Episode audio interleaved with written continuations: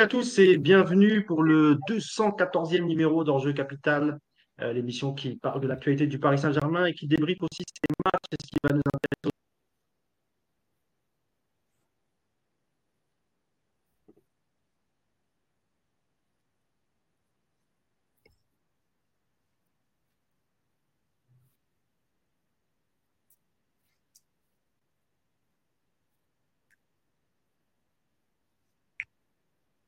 Salut Mousse, bonjour à tous. Eh ben écoute, euh, ça va, comme un lundi soir.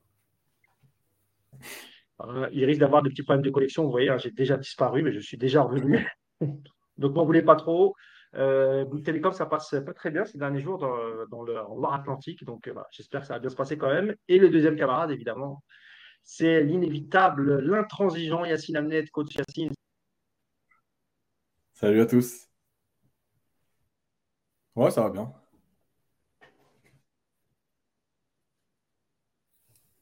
Bah, je pense que Nico m'entend bien, non? Ouais, super. Voilà. Donc c'est de la faute de Mousse. Pour l'instant, ça va. En fait, on t'entend, Mousse. On t'entend, on t'entend. C'est juste l'image qui disparaît comme Nico la dernière fois, quoi. Ouais, c'est ça, c'est ça. Bah, on va essayer de, on va essayer de faire mieux, messieurs. Bon, je le disais donc, on va d'abord, euh, tout d'abord parler de la. Je vais quand même saluer les, euh, les gens qui sont Alors, présents. attends, attends, attends, Mousse, attends. Parce que apparemment sur le chat, il y a des gens qui disent que tu n'as pas de son.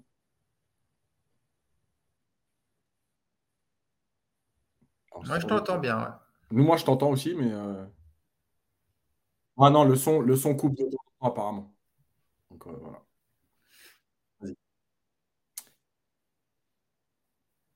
C'est bon, c'est bon, c'est bon. C'est bon, c'est bon, c'est bon, c'est bon. Allez. Vas-y, on t'entend, on t'entend, vas-y. Ok, ça marche. Eh ben, on va démarrer tout de suite avec, euh, avec, avec. Ouais, ouais, c'est bon, c'est bon. Je coupe le son, c'est parti. Donc, je vais saluer tous les gens qui sont sur le, le chat. Bienvenue à vous. Et je le disais, on va d'abord euh, évidemment parler de la rencontre d'hier et puis on terminera sur la, sur la Ligue des Champions, le tirage au sort. Euh, je le disais, pour deux buts D'abord,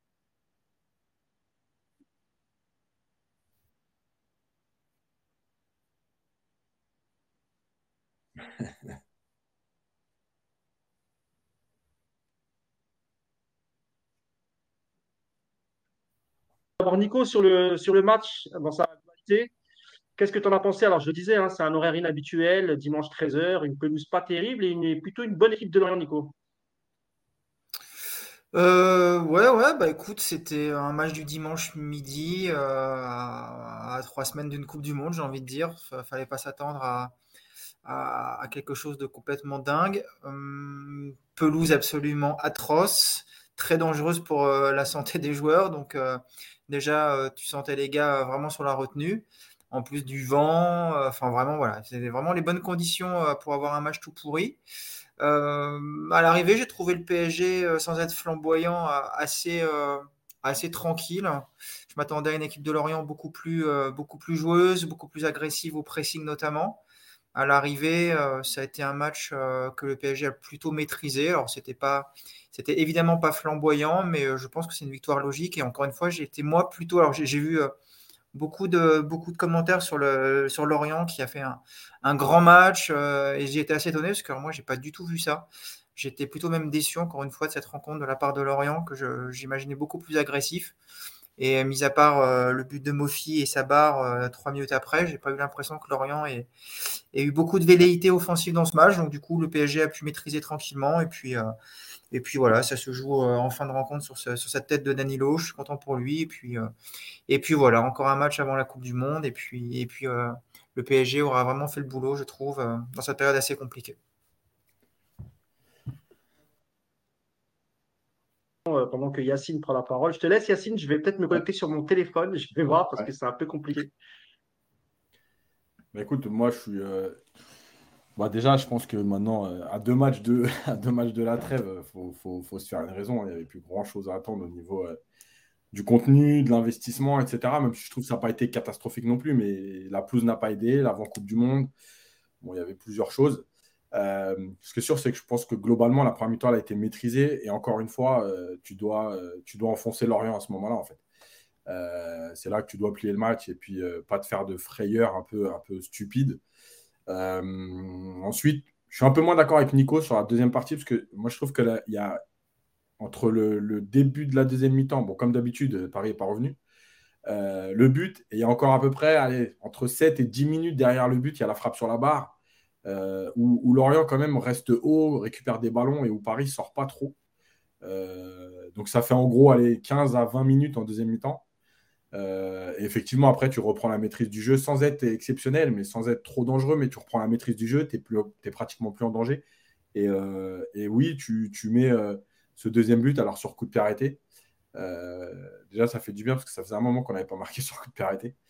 Euh, en plus, euh, comme tu dis, Nico, c'est euh, Danilo et, ça récompense tout, son début de saison. Alors depuis mars, mais on va arrêter de parler de la saison dernière. Mais en tout cas, son début de saison, parce que, parce que voilà, il est sérieux, il fait ses matchs, il prend presque le leadership aussi sur quand il faut faire une remarque à un joueur, etc. Et je trouve que ça récompense tout ça, son investissement, son sérieux, ses matchs. Et puis en plus, bah, comme on l'avait critiqué quand il était arrivé, bah, voilà, ça, ça montre qu'il n'y a rien de rédhibitoire dans le foot et qu'à un moment donné, l'investissement est sérieux, ça paye toujours. Est-ce qu'il est là, le père Mousse? Non, il n'est pas revenu. voilà, les Nantais. J'espère que les Nantais en Ligue Europa, ils auront une meilleure connexion que, que Mousse dans les lives. euh, ouais, sur, sur, ce que tu dis, toi, moi, la deuxième mi-temps, euh, effectivement, c'est vrai que Paris est un peu plus. Euh, un peu plus en dedans au début de la deuxième mi-temps, mais euh, encore une fois, je trouve pas que Lorient soit, très menaçant. Alors oui, ils ont, ils ont réussi à monter le bloc d'une dizaine ou d'une vingtaine de mètres.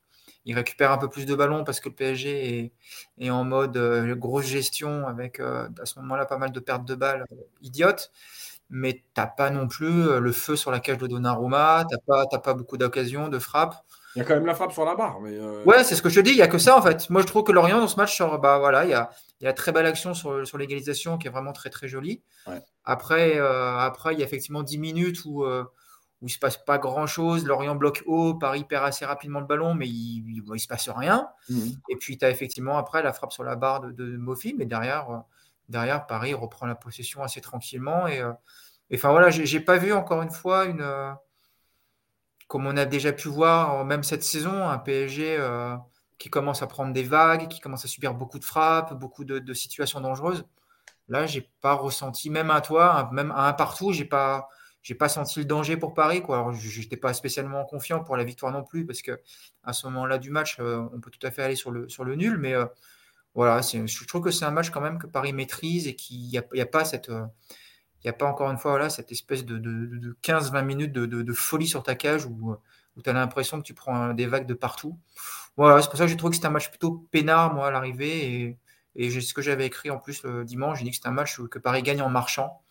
Voilà, j'ai vraiment eu l'impression que le PSG avait tellement de marche sur cette rencontre que, voilà, il n'y avait, pas besoin d'en faire plus. Et c'est là où j'ai été déçu de Lorient, c'est ce que je te disais, c'est qu'ils font leur match, les Lorientais. Il y a, bon, écoute, c'est plutôt intéressant par séquence, mais je m'attendais vraiment à une équipe qui allait mettre le feu.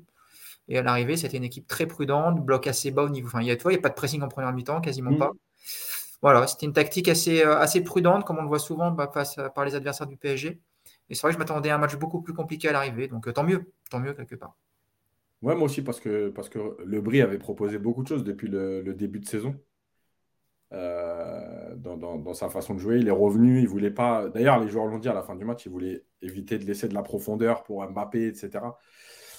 Donc voilà, mais, mais, mais ouais, je suis d'accord avec toi. Après, je te dis, voilà, il y a 15-20 minutes en deuxième. Alors, pas des vagues, effectivement, euh, où tu te dis euh, ça va exploser, mais, mais bon, voilà, tu étais moins bien. Et, mais quand même, par contre, ça fait beaucoup de, beaucoup de fois que le PSG redémarre mal ces, secondes périodes.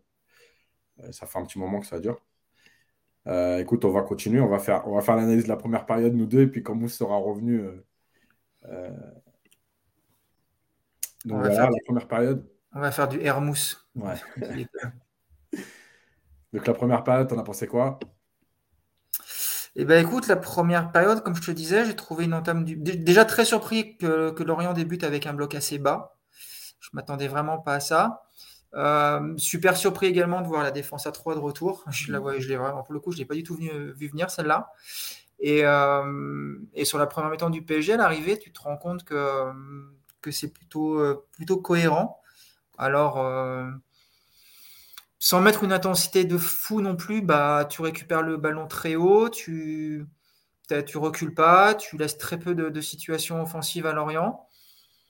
Il y a un bon pressing, il y a, des combinaisons intéressantes, il y a beaucoup de situations quand tu regardes le match où tu te dis qu'il y a vraiment la place de plier cette rencontre en première mi-temps. Il y a vraiment beaucoup, beaucoup d'opportunités euh, qui malheureusement ne sont pas converties et qui, qui traduisent aussi ce qu'on a bah, tout le monde l'a vu, hein, le manque d'efficacité du PSG depuis quelques semaines. Et puis bah, à l'arrivée, du coup, euh, une première mi-temps, j'ai trouvé plutôt bien maîtrisé par Paris, qui aurait dû tuer le match, mais qui à l'arrivée euh, fait le boulot. Après, tu sens aussi très rapidement que les mecs, ils sont, euh, ils sont super inquiets par rapport à la pelouse. Ça se mmh. voit vraiment dans, dans les courses. Tu sens qu'il y a vraiment de la retenue. Alors déjà, il y a aussi beaucoup de glissades. Tu vois les mecs en galère. Et euh, pour les deux équipes d'ailleurs, hein, parce que Lorient aussi est vraiment handicapé par ce genre de terrain. Mm. Et, euh, et, moi, très rapidement, j'ai peur de ça, franchement, dans le première mi-temps.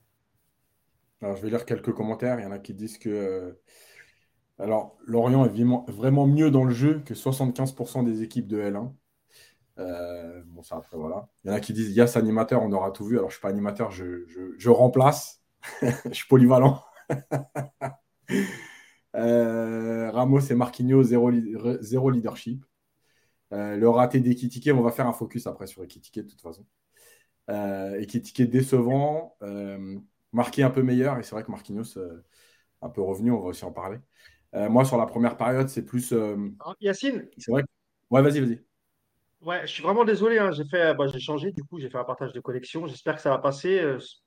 Normalement, ça ne devrait pas couper. L'image est peut-être un peu moins nette mais au moins vous allez pouvoir m'entendre. Je ne sais pas où vous en étiez. Vous avez fait le débrief bah, général. on est à la première période. Hein. Nico vient de parler de la première période, donc ça allait être à mon tour. Ok, ça marche. je te laisse, Yacine. Vas-y, vas-y.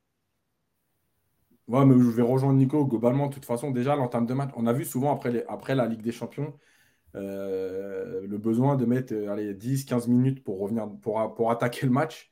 Et je pense que euh, là, on ne l'a pas vu. Paris est bien rentré dans son match, a dominé. Euh, et c'est vrai que sur la première période, moi, le regret que j'ai sur la première période, alors, l'histoire de la pelouse, évidemment que les joueurs ont vite eu peur parce qu'on parce qu'on la voyait partir par, euh, par escalope, euh, les appuis, ça glissait, etc. Donc, ils ont sûrement eu peur de se blesser. Mais moi, les vrais regrets que j'ai sur la première période, et c'est quelque chose quand même de récurrent depuis un certain temps, c'est le manque d'efficacité parce que, parce que je pense que tu dois rentrer à la mi-temps à 3-0 et en fait, le match, il est terminé.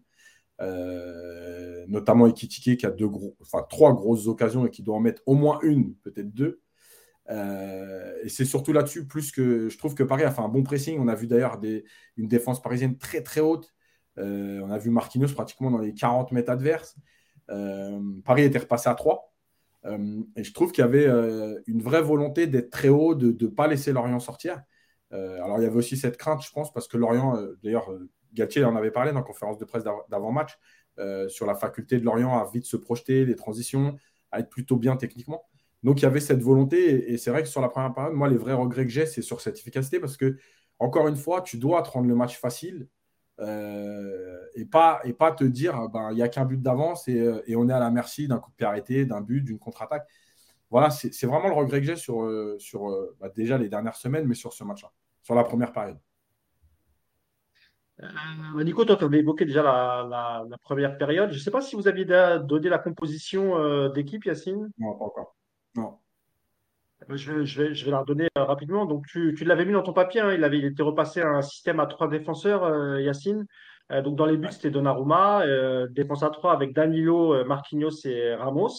Au milieu, il y, avait Vitinha et, et Verratti. Euh, sur les côtés, euh, retour de Nuno Mendes euh, à gauche et toujours Hakimi à, droite. Et enfin, le, trio offensif, en l'absence de, de Messi, c'était Ikitike, Neymar et, et, Kylian Mbappé. je ne sais pas quel sujet tu voulais qu'on aborde en, premier, Yacine. Bah, soit on fait l'analyse de la deuxième mi-temps tout de suite et après on fait les focus, soit on peut attaquer par les focus, puisque eh ben, tu, as, eh ben, écoute, on va, on va passer sur la deuxième mi-temps. Tu l'avais signalé, mais ça, c'est assez récurrent euh, chez le Paris Saint-Germain. C'est-à-dire qu'il y a toujours un moment de flottement en retour de deuxième euh, période, euh, Nico. Et ça a permis euh, au Lorientais de, de, revenir sur un, sur un beau but de euh, Mofi, Méfi, je ne sais plus comment il s'appelle. Mofi, voilà. Mofi. Oh, l'inculte, l'inculte de la Ligue 1. Je déteste la Ligue 1. non, non, je plaisante. Je vais me faire insulter. non, mais ça m'a perturbé tous ces problèmes de connexion. Donc, je suis un peu perdu. Je suis vraiment désolé, les amis. Je vais essayer de. Voilà, pour le prochain, ça devrait être bon normalement. Je vais faire comme Nico. Je vais me brancher en direct. Vas-y, Nico. ouais, la, deuxième mi-temps, mais c'est. Tu as l'impression que le, PSG, en fait, euh, reprend la, la, systématiquement après la pause, comme il a fini. Il pense qu'il va rien se passer en face, en fait. Que ça, ça, tournait bien en fin de première mi-temps, tu domines, tu as la possession, Lorient sait plus trop quoi faire, te presse pas. Et tu as l'impression qu'à chaque fois, les, Parisiens ils reviennent et ils se disent bon bah ça va être la, même, chose, Alors qu'en en fait, euh, petit problème de son. Est-ce que c'est mieux, bah, Moi je comprends ça. Ça a coupé vite ça va il y a l'écho, il y a l'écho. Ouais, mais l'écho, ça vient pas de moi, j'ai pas de son ici. c'est bon, là? Moi, j'entends pas l'écho. C'est bon, c'est bon, Et du coup, ouais, donc tu vois, ils reprennent la, ils reprennent la période en se disant, bon, bah voilà, les Lorientais, ils étaient soumis en fin de première mi-temps, ils vont aussi être en deuxième, donc euh, à la cool. Et puis en fait, bah, tu as l'impression que le, le coach Lorientais, il fait des ajustements, il demande d'autres attitudes, mais que que toi, du côté du PSG, tu n'as rien, prévu, rien prévu par rapport à tout ça. Donc, euh, c'est vrai, tu as toujours ce flottement. Et euh, l'égalisation de Lorient, honnêtement, elle est très, très logique à ce moment-là du match parce que Paris ne propose plus rien. Euh, et puis après, comme on l'a dit tout à l'heure, il y a.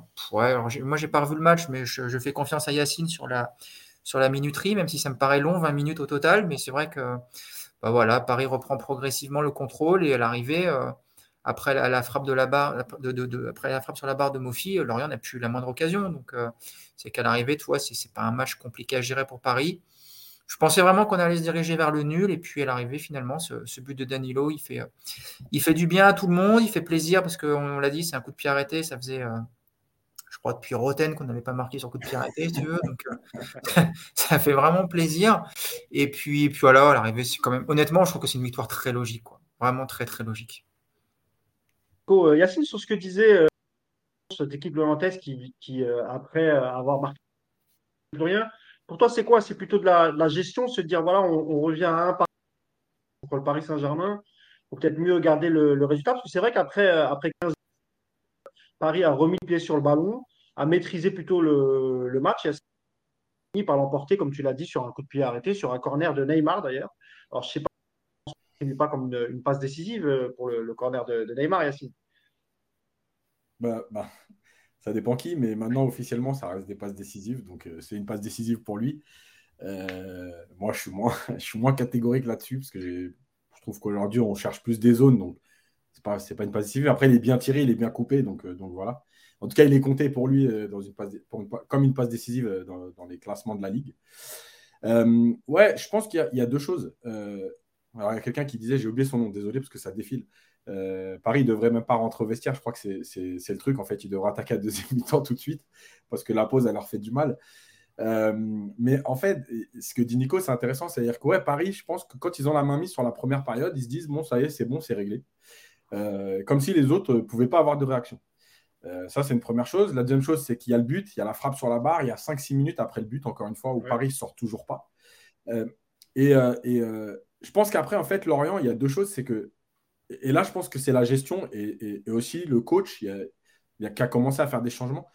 Euh, il y a peut-être cette idée de se dire que, attention, contre le PSG, quand tu es dans un moment de domination, c'est là aussi où tu te fais piéger. Euh, donc, Lorient, ils ont eu, allez, on va dire 15 minutes euh, où ils ont été très bien, très haut, récupéré des ballons, des occasions, le but.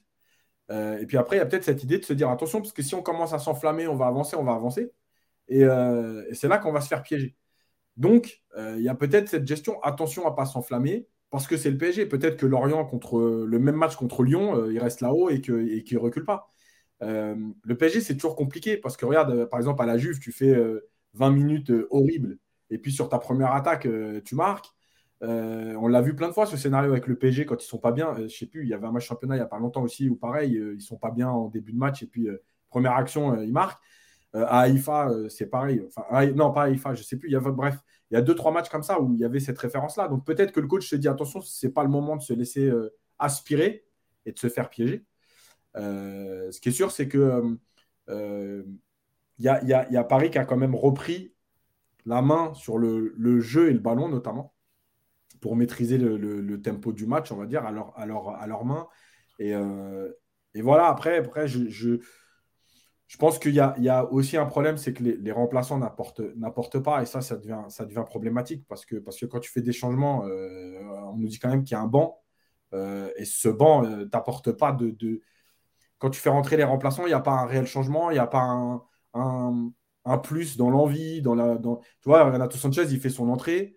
Alors oui, il y a le terrain, oui, il a peur de se blesser, la Coupe du Monde qui approche, mais, mais, mais j'ai envie de dire, j'aurais fait ce constat-là sur ce match-là si c'était la première fois, mais, régulièrement, les remplaçants n'apportent pas grand-chose. Donc, euh, donc voilà. Et puis la dernière chose, je réponds à quelqu'un aussi de commentaire, euh, sur les relances. Paris insiste sur cette euh, façon de relancer très bas, là, avec trois joueurs dans la surface. Alors, en fait, c'est quelque chose qui est devenu maintenant classique depuis cette nouvelle règle où les joueurs ont le droit de rentrer dans la surface avant, avant le 6 mètres. Euh, mais c'est vrai qu'à un moment donné, il va falloir trouver des, alternatives à ça. Tu ne peux pas laisser l'équipe venir te chercher comme ça et ne pas avoir d'alternative. Alors effectivement, tu ne peux pas avoir d'alternative parce que le seul qui peut, à la limite, aller prendre un ballon de la tête, c'était Fabien Ruiz il n'était pas là. Euh, et tu ne vas pas demander à, Mbappé ou à, Neymar d'aller jouer des deuxièmes ballons ou des duels de la tête. Mais, il va quand même falloir trouver une, une solution pour, à un moment donné, euh, OK, tu relances de la surface, mais si tu n'arrives pas, si tu es pressé, euh, tu ne peux pas te permettre de dire bah, tant pis, on continue, on continue, on continue. Bah non, on continue pas, il faut trouver autre chose. C'est bon? Oui, tu nous entends.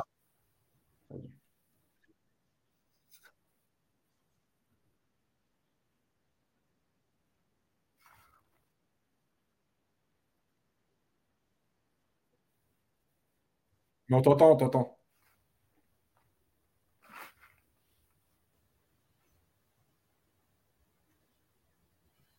En fait, Mousse, il a la même connexion que Renato Sanchez, tu vois. Écoute, on va commencer par Ekitike. Allez.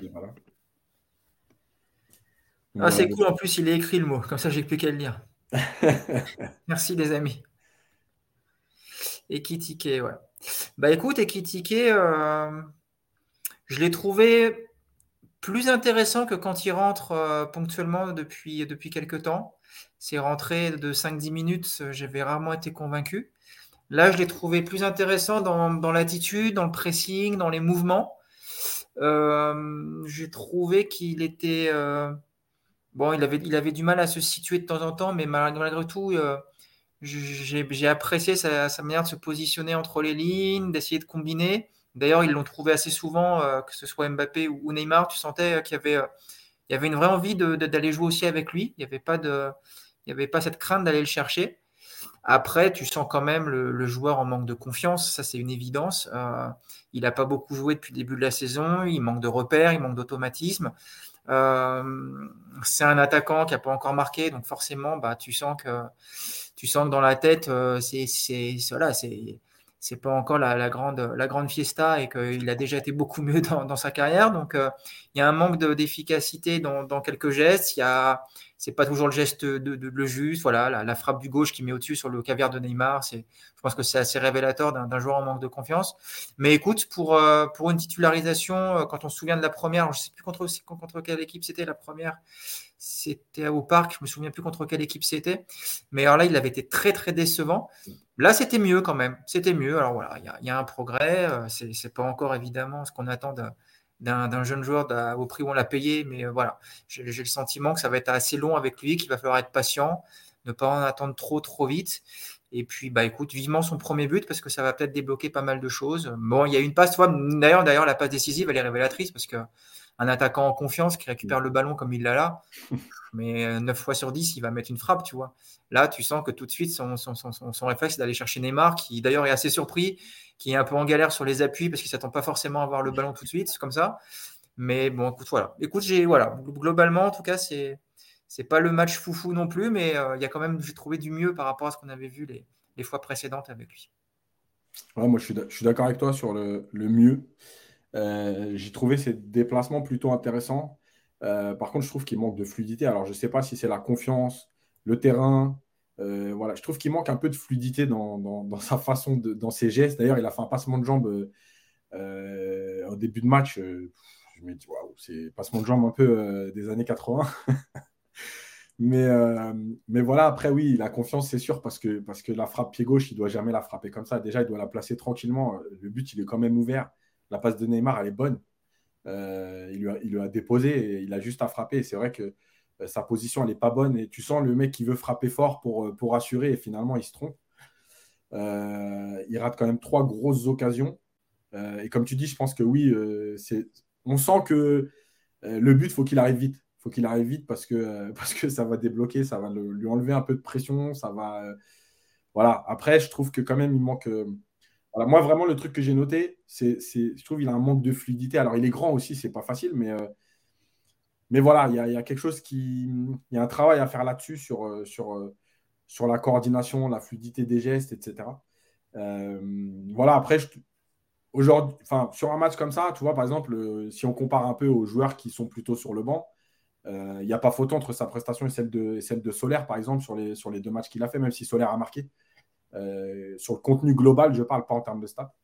Euh, voilà, il a, été, il a été mieux, il a été meilleur. voilà, après, c'est à revoir. Mais, mais voilà, je pense que c'est aussi peut-être les messages que lui a envoyé Galtier en conf de presse. Voilà, c'est l'humilité, le travail voilà, je pense que ça arrivait vite. Hein. Il, a fait, euh, il a fait 20 matchs de Ligue 1, il s'est retrouvé au PSG, un salaire multiplié par 10. Enfin voilà, donc euh, pense qu'il y a tout ça à digérer, mais c'est vrai que moi je l'ai trouvé aussi, euh, comme il l'a dit lui-même, déjà se créer des occasions, c'est déjà pas mal.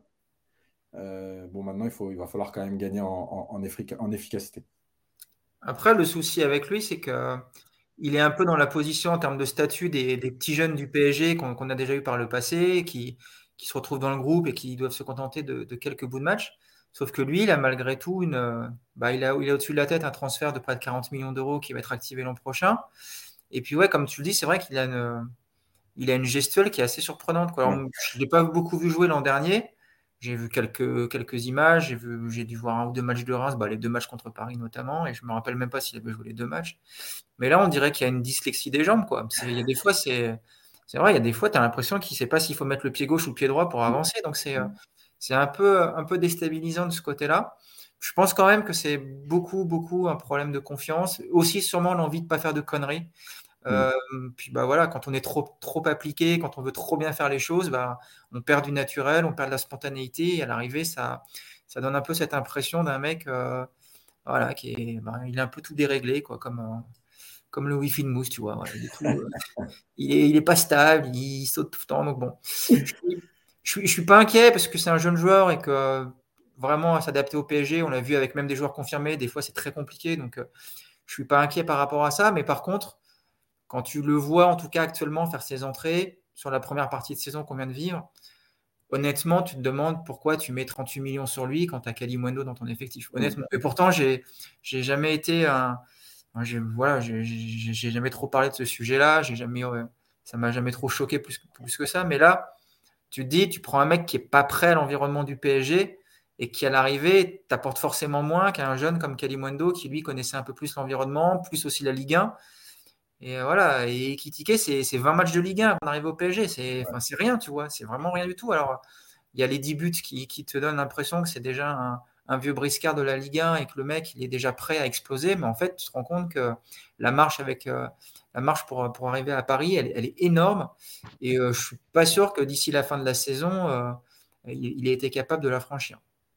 Et, un dernier truc qu'on n'a pas dit aussi, c'est je trouve qu'il a, il a quand même été important dans le, enfin intéressant dans le travail défensif. Voilà, il a pas, il a, il a, il a fait les efforts, il a fait les courses et d'ailleurs sur le pressing du premier but, c'est les trois attaquants qui sont en place pour empêcher le gardien de de relancer. Donc c'est aussi intéressant dans, dans cette capacité à, être, à, être, à travailler défensivement, même si on va dire oui, il est jeune, il n'avait pas le choix.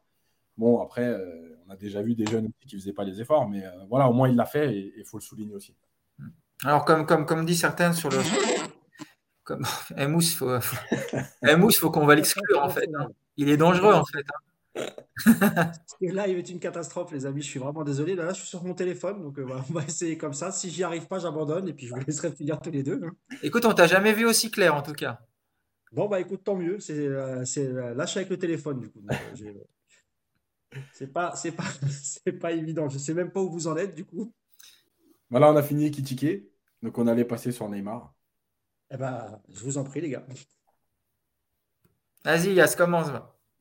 Bah écoute, Neymar, je pense que il termine sa première partie de saison comme il l'a commencé. Voilà, euh, il, a, il fait les efforts, il est plutôt juste dans le jeu, il est décisif, euh, il, joue, euh, il joue avec les autres, il n'abuse pas de. de pourtant, il y a eu une interview d'ailleurs qu'il a donnée cette semaine, je crois. J'ai vu passer un truc où il explique qu'en Ligue 1, plus les joueurs, plus les, joueurs, ouais, plus les adversaires viennent le, le titiller, plus il a envie de dribbler parce que c'est sa façon de répondre. Je trouve que depuis le début de saison, il est moins là-dedans. Euh, justement, le fait d'être moins là-dedans, il est moins provoqué. Et comme il est moins provoqué, eh ben, il n'a pas besoin de réagir et il continue à être juste. Euh, donc je trouve que c'est hyper intéressant. Et, hier, j'ai tweeté, alors j'ai enlevé parce que, parce, que, parce que les tweets, ça devient une catastrophe, que Neymar te portait le PSG. Euh, tu sais, les mecs, ils ne comprennent pas, tu vois, c'est hallucinant. Mais, mais malgré tout, quand il, est, quand il est là depuis le début de saison, il y a quand même ce lien entre euh, le milieu et l'attaque. Il y a euh, des tu te crées plus d'occasions. Euh, et, même si en début de saison, il y a eu ce petit truc avec Mbappé, peut-être qu'il le choisissait un peu moins sur certaines actions, je trouve que depuis plusieurs semaines, il n'est plus là-dedans. Voilà, il, fait, il joue, il respecte le jeu. voilà, et, je vais finir en disant que c'est dommage d'avoir attendu. je vais enlever les deux premières années où il, démarre très bien et il est blessé. C'est dommage d'avoir attendu trois ans pour voir ce Neymar-là, même si, euh, avant que tout le monde démarre, euh, effectivement, il y a quand même eu des très bons matchs. On peut prendre le match du Bayern, euh, justement, il y a deux ans, aller-retour, ou le retour, même s'il ne marque pas, mais dans le contenu global, son match était très très bon. Voilà, il y a eu le Final 8 qui était bon, mais globalement, sur une série de matchs comme ça aussi longue, parce que Paris en est à son 23e match, je crois, bah, on a rarement eu un Neymar aussi régulier, aussi bon, aussi juste. Euh, donc voilà, c'est dommage, mais, mais, on va prendre quand même. Quoi. Euh, bah Nico, je ne sais pas si tu as parlé de Neymar, non? Vous venez de finir Ikitike, hein, c'est ça, Nico hein? Non, je n'ai pas encore parlé. Bah, écoute, il a, il a bien résumé. Hein, c'est... Moi, ce que je trouve intéressant, c'est qu'on n'aura jamais le Neymar d'il y a, a 5-6 ans en termes de, d'explosivité, de vitesse, de, de légèreté sur le terrain, mais on s'en rapproche un peu quand même. Et, euh, et tu vois, tu retrouves quand même des dribbles, je sais plus euh, à la minute, à quelle minute c'est, mais ça doit être vers l'heure de jeu. Il efface, euh, il efface un premier Lorientais qui s'accroche à son short. Après, il met une fin de corps sur Innocent, je crois. Et Innocent, il finit sur le parking du Super U ou du centre-ville de Lorient. Tu vois, c'est ce, ce, genre de dribble-là, cette légèreté, tu la retrouves quand même par séquence. Et euh, on est loin du Neymar, même quand. Parce que bon, la technique, forcément, il a toujours cette technique de qualité de passe, de vision, ça, ça n'a jamais, ça jamais été perdu, mais on retrouve cette légèreté un petit peu. On retrouve par séquence voilà, cette accélération, cette capacité à résister aux, charges, même à, l'épaule, tout ça. C'est vraiment du très très bon Neymar. Je ne sais pas si les gens euh, le, mesurent. Je le dis d'autant plus, euh, plus facilement que je suis son, une de ses plus, un de ses plus farouches critiques quand il n'est pas au niveau. voilà, donc, donc non, le, Neymar qu'on voit depuis le début de saison, effectivement, qui porte le PSG. Alors, ça ne veut pas dire que Messi est mauvais, que Mbappé n'est pas indispensable, mais Neymar, comme tu l'as très bien dit, Yacine, en plus d'être très, très, euh, très efficace devant le but, c'est de délivrer un paquet de passes décisives, il t'apporte effectivement un lien et une fluidité dans le jeu que tu n'as pas sans lui. Et honnêtement, aujourd'hui, dans l'effectif, euh, bah, quand, quand tu n'as pas Neymar, euh, alors, quand, Messi est là, c'est vrai que Messi a cette capacité de décrocher et puis de prendre le jeu à son compte et, euh, c'est vrai que ça, ça compense un petit peu. Mais imagine un PSG aujourd'hui sans Messi, sans Neymar, franchement, qui va créer du jeu dans cette équipe, tu vois? Donc non, non, c'est un, une première partie de saison assez, assez bluffante. Voilà, on avait dit que de toute façon, il voudrait arriver en forme à la Coupe du Monde et bah, il a tenu parole. En plus, il n'est pas dans la gestion de pas, pas peur de la blessure et ça, c'est c'est pareil, c'est tout à son mérite.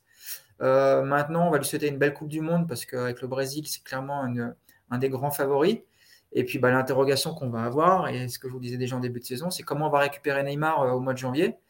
Euh, est-ce que ce sera un Neymar dépressif parce que ça s'est mal passé pour le Brésil? Est-ce que ce sera un Neymar euh, à 4 grammes parce qu'il va faire 15 jours de gringue à Rio pour fêter le titre Voilà, ça va être l'interrogation, mais c'est clair que si on récupère un Neymar comme on a en ce moment pour les matchs de Ligue des Champions du printemps, enfin de l'hiver, on ne va pas déjà s'avancer, tu, tu, peux espérer de grandes choses avec un joueur comme ça, parce qu'il est exceptionnel. En ce moment, il est exceptionnel, vraiment. C'est vrai que sur les réseaux, monsieur, sur les réseaux, notamment sur, euh, sur Twitter, beaucoup s'inquiètent en fait de l'après Coupe du Monde et se disent peut-être qu'il y aura une certaine, euh, peut-être un relâchement ou une démotivation de, certains. On parle beaucoup de Messi et de Neymar. C'est vrai qu'après le résultat et le parcours de leur équipe respective fera, fera la différence, mais euh, moi j'ai l'impression quand même, je ne sais pas ce que vous en pensez, hein, je pense que quel que soit le résultat, en tout cas pour Neymar, je ne sais pas pour, pour, Messi, mais quel que soit le résultat du Brésil, moi j'ai l'impression que cette année, quoi qu'il arrive, il est, il est focus, il est très impliqué. On le voit même dans, le match, dans son comportement. Euh, quand il célèbre les buts aussi, il n'est pas comme l'année dernière. J'ai l'impression vraiment que cette année, il a, il a pris conscience que voilà, fallait qu'il se reprenne en main. Nico, tu l'as dit, hein, euh, nous on l'a beaucoup critiqué euh, parce qu'il était critiquable, et notamment la, saison dernière. Mais, mais, je pense que les supporters, il, y a une fausse crainte. enfin, moi, je suis pas trop d'accord avec ça. Et je pense que notamment le tirage au sort euh, qui a eu lieu à midi, on en reparlera tout à l'heure, hein, sur le, avec le Bayern Munich. Moi, je pense que c'est aussi une source de, ça va être aussi une source de motivation pour, euh, pour aller chercher cette Ligue de Champions. Je ne sais pas ce que vous en pensez. Est-ce que vous, vous avez cette crainte justement de, de l'après-Coupe du Monde? T'en parlais, euh, Nico, tu as, peut-être un peu de doute, mais toi, Yacine, est-ce que tu as des craintes ou, vu la lancée de cette saison, il, peut faire un très beau parcours avec le Brésil et puis enchaîner aussi avec le, avec le Paris Saint-Germain? Mais moi, en fait, j'ai pas forcément de crainte parce que, parce que je pense que c'est. En fait, c'est du jamais vu. Donc, je peux même pas dire on sait qu'après voilà, on sait qu'après la Coupe du Monde qui se passe en juillet, enfin juin-juillet, c'est une fin de saison, les, joueurs ont trois semaines de repos, etc. Là, ils vont revenir et ils vont pratiquement rattaquer tout de suite. Euh, pour ceux qui s'intéressent, en gros, euh, les, équipes, euh, ceux qui ne vont pas à la Coupe du Monde, ils vont avoir 10-15 jours de vacances et ils vont reprendre tranquillement l'entraînement. Et donc, au fur et à mesure des éliminations, bah, les joueurs vont revenir. Et ils ne vont pas avoir de, de coupure. Donc, c'est toujours pareil. Comment gérer ça? Alors, ça peut être le, bon côté, c'est qu'en fait, tu n'as pas le temps de, gamberger, etc. Il faut que tu te remettes dedans tout de suite et tu n'as pas coupé. Et on sait que les coupures, c'est des fois aussi ce qui coûte euh, la remise en route. Euh, par contre, c'est en fait, c'est plus la façon dont ils vont perdre qui peut influer. Euh, tu vois, le Brésil éliminé en demi-finale dans un match serré, etc. Et puis, bah, c'est le football. Bah, oui, il y aura une déception, mais ce ne sera pas la même qu'un Brésil éliminé en huitième de finale, je dis n'importe quoi, mais par le Japon. Voilà, ça ne peut pas avoir, le même impact. Donc, on ne peut pas savoir. Mais moi, je n'ai pas forcément de crainte parce que, en même temps, tout ça, tous les clubs, tous les clubs aujourd'hui vont être concernés par ça. Donc, ce n'est pas comme si on se disait, tiens, on va être désavantagé. Oui, bien sûr que nous, parce qu'il y a Neymar, Messi, Mbappé, etc. Mais, tous les clubs vont le vivre. Euh, tous les clubs ont des stars de, tous les pays. Donc, euh, ils vont un peu tous le vivre de la même façon. Donc, ce sera plus, en fait, la gestion de, du staff, en fait. Voilà, comment ils vont réintégrer ces joueurs au fur et à mesure, en sachant que le championnat reprend le 28 décembre et que là, après, tu enchaînes euh, bah, jusqu'au huitième de finale aller. Donc voilà, j'ai pas, pas de crainte, j'ai pas de certitude, mais j'ai pas forcément de crainte. Après, il n'y a pas de. Enfin, Messi, Neymar, même s'ils sont éliminés en poule, euh, quand ils vont arriver en Ligue des Champions en février, évidemment qu'ils seront motivés, les mecs. Voilà, ils jouent pour ce genre de match. Moi, je ne suis pas inquiet par rapport à ça, honnêtement. L'interrogation, mais personne ne peut répondre aujourd'hui, c'est comment ça va se passer physiquement.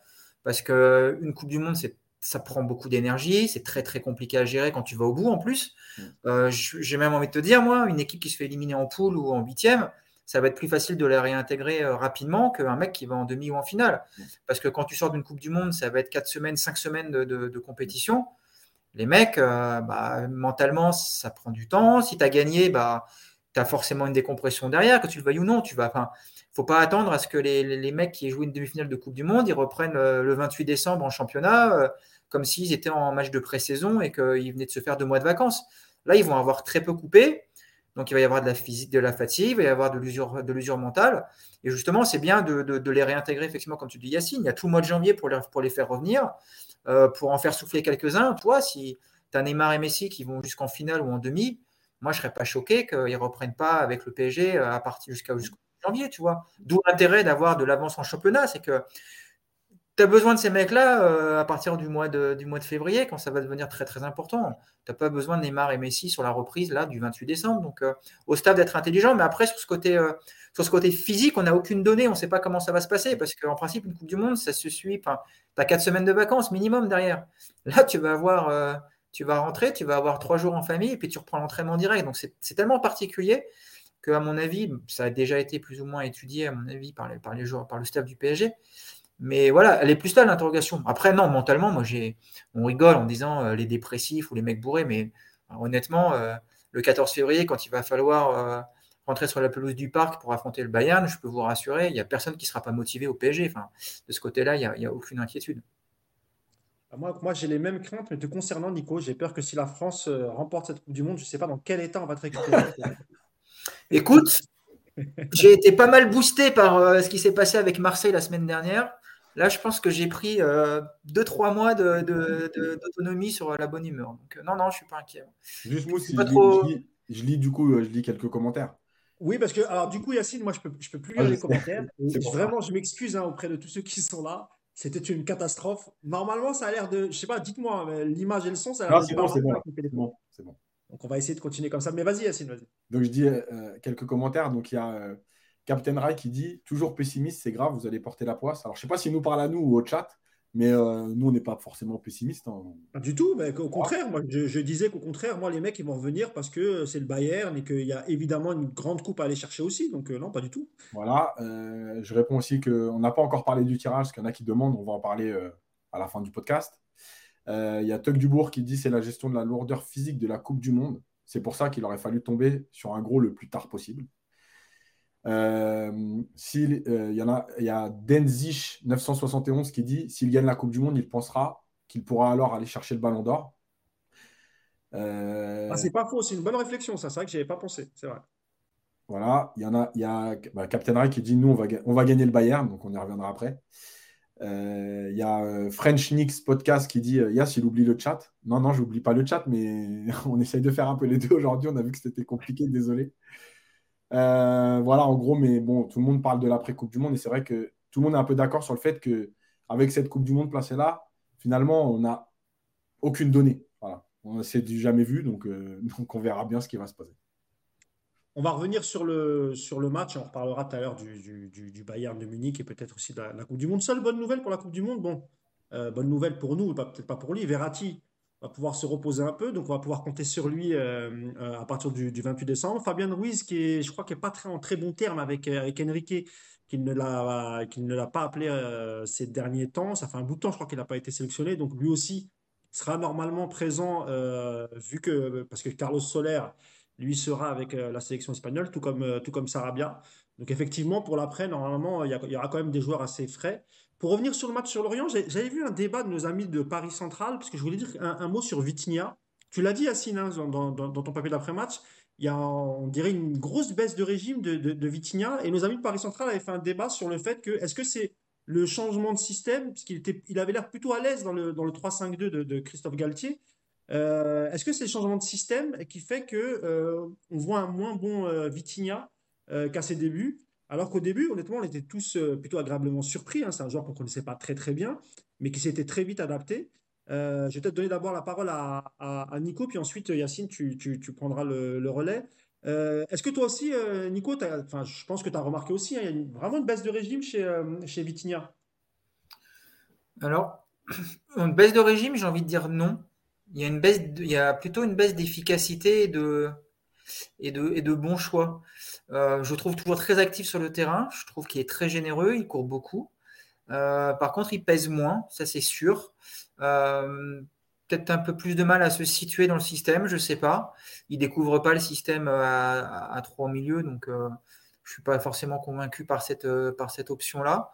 Mais ouais, il y a un petit peu moins bien. Après, il a joué énormément. Même chose, c'est un joueur qui arrive dans un nouveau club, nouveau championnat. L'adaptation a été très rapide, très bonne sur les premiers matchs. Il y a peut-être un, léger moins bien physique, tout simplement, mais je, toi, je trouve que ça ne se traduit pas par euh, son comportement sur le terrain globalement. Je trouve qu'il est toujours très très précieux. Après, c'est vrai qu'en début de saison, quand il prenait ses ballons, il te faisait des remontées sur 20 mètres, 30 mètres, où il, faisait vraiment mal à l'adversaire, il cassait des lignes, il était très très, euh, très rapidement porté sur la manière de se retourner. Là, il y a un jeu qui est un petit peu moins vertical, peut-être un peu plus prudent aussi. Mm, ouais, il, y a, du moins bien, c'est clair. Après, je ne trouve pas que ce soit non plus monstrueusement à la baisse. Pas flagrant pour toi, quoi. Ça se voit qu'il est un peu moins bien, mais j'ai plus l'impression que c'est sur un côté un peu moins précis dans ses choix, puisque je ne je vois, pas une, je vois pas un mec en train d'exploser physiquement. quoi. Bah, moi, je trouvais, je sais pas ce que tu en penses, Yacine, moi je trouvais que ces derniers temps, il y avait quand même pas mal de. Enfin, voilà, un petit peu d'erreurs techniques, ce qu'on voyait peut-être pas au début, quelques pertes de balles euh, qu'on voyait pas non plus au début, Yacine. Euh, est-ce que selon toi, euh, peut-être que lui aussi, hein, c'est peut-être aussi l'approche de la Coupe du Monde, peut-être tu as peut-être aussi le, récent changement de système de, Christophe Galtier, mais même, même, même la complicité avec Verratti, je trouve qu'elle se voit moins qu'en début de, saison, Yass. Ouais, alors je pense qu'il y, a plein de choses. La première, c'est qu'il a beaucoup joué. Euh, donc là, euh, déjà, je pense qu'automatiquement, il est obligé d'être un peu, un peu fatigué. Euh, rappelez qu'il a une saison à Porto et une demi-saison à Wolverhampton. C'est encore un très jeune joueur. malgré tout, moi, je pense que il, a, il a aussi dans un coin de sa tête la Coupe du Monde et que c'est une échéance qui est importante, c'est une échéance qui, arrive vite. Et, il y a un an et demi, il n'était pas prévu pour être dans le groupe du Portugal.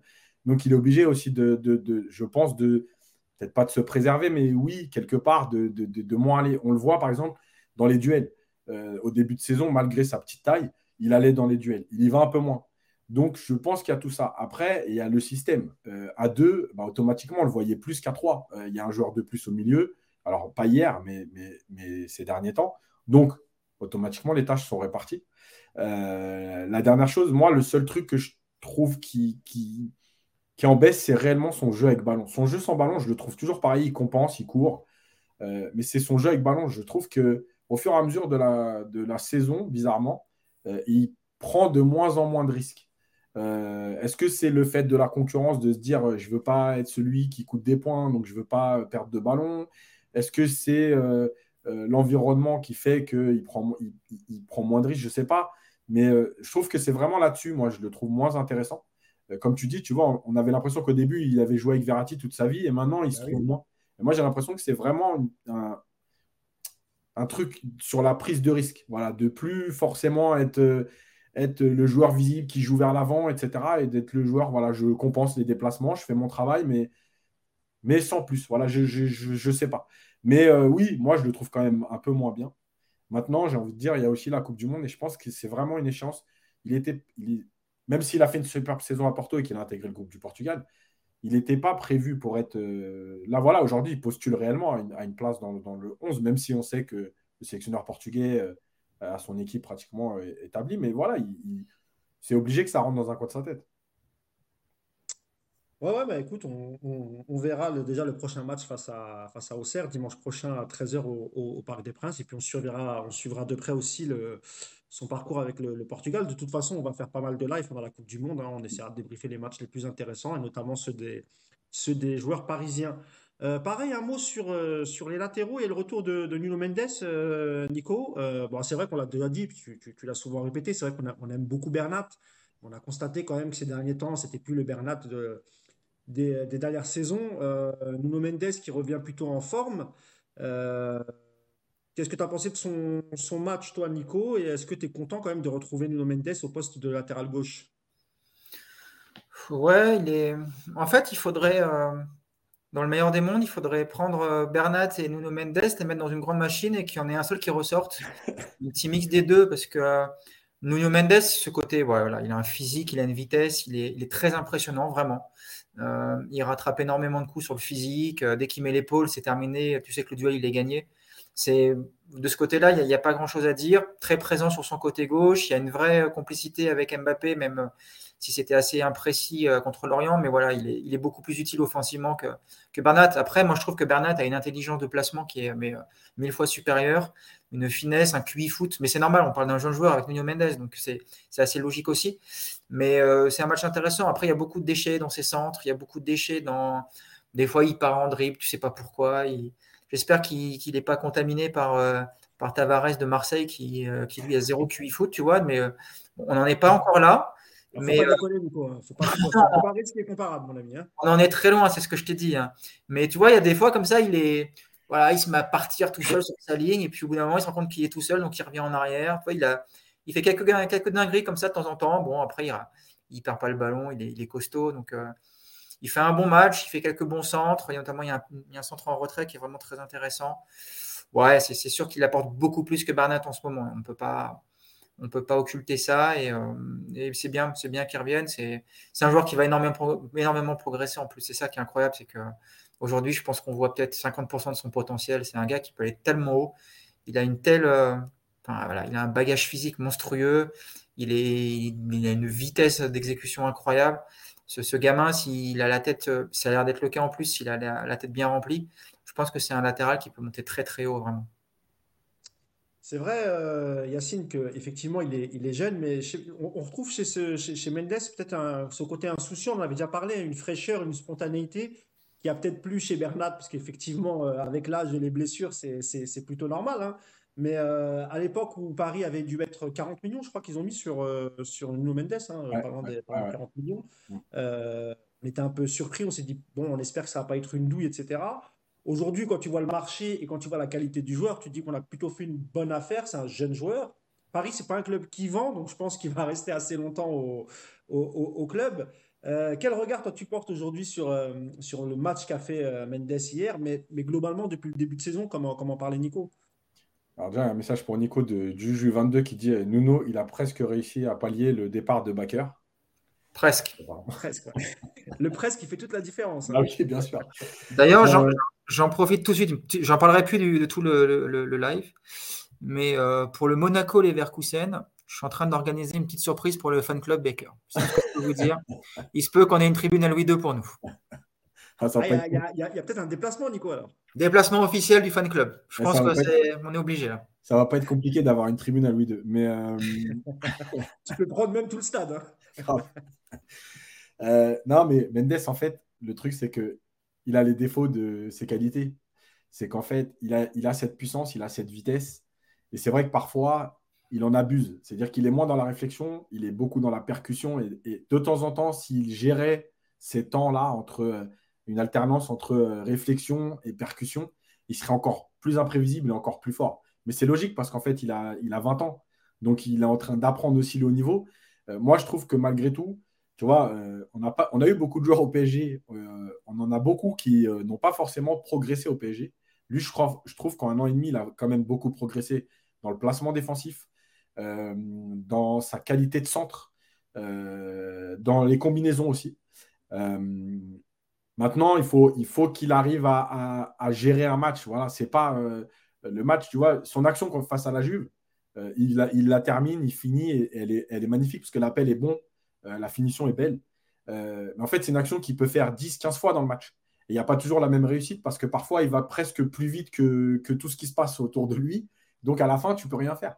Donc, c'est voilà. En fait, c'est une gestion euh, tactique du match. Tu vois, c'est comme disait Nico, et, je suis d'accord avec lui. C'est clair qu'en fait, si tu prends Mendes avec ses qualités, etc., et que tu lui donnes le QI foot de, de, Bernat, bah, tu as un joueur exceptionnel. Voilà. Donc, c'est ça qu'il faut. Mais c'est logique, encore une fois. Euh, on a vu plein de joueurs à 20 ans être constamment dans la percussion, la percussion, la percussion.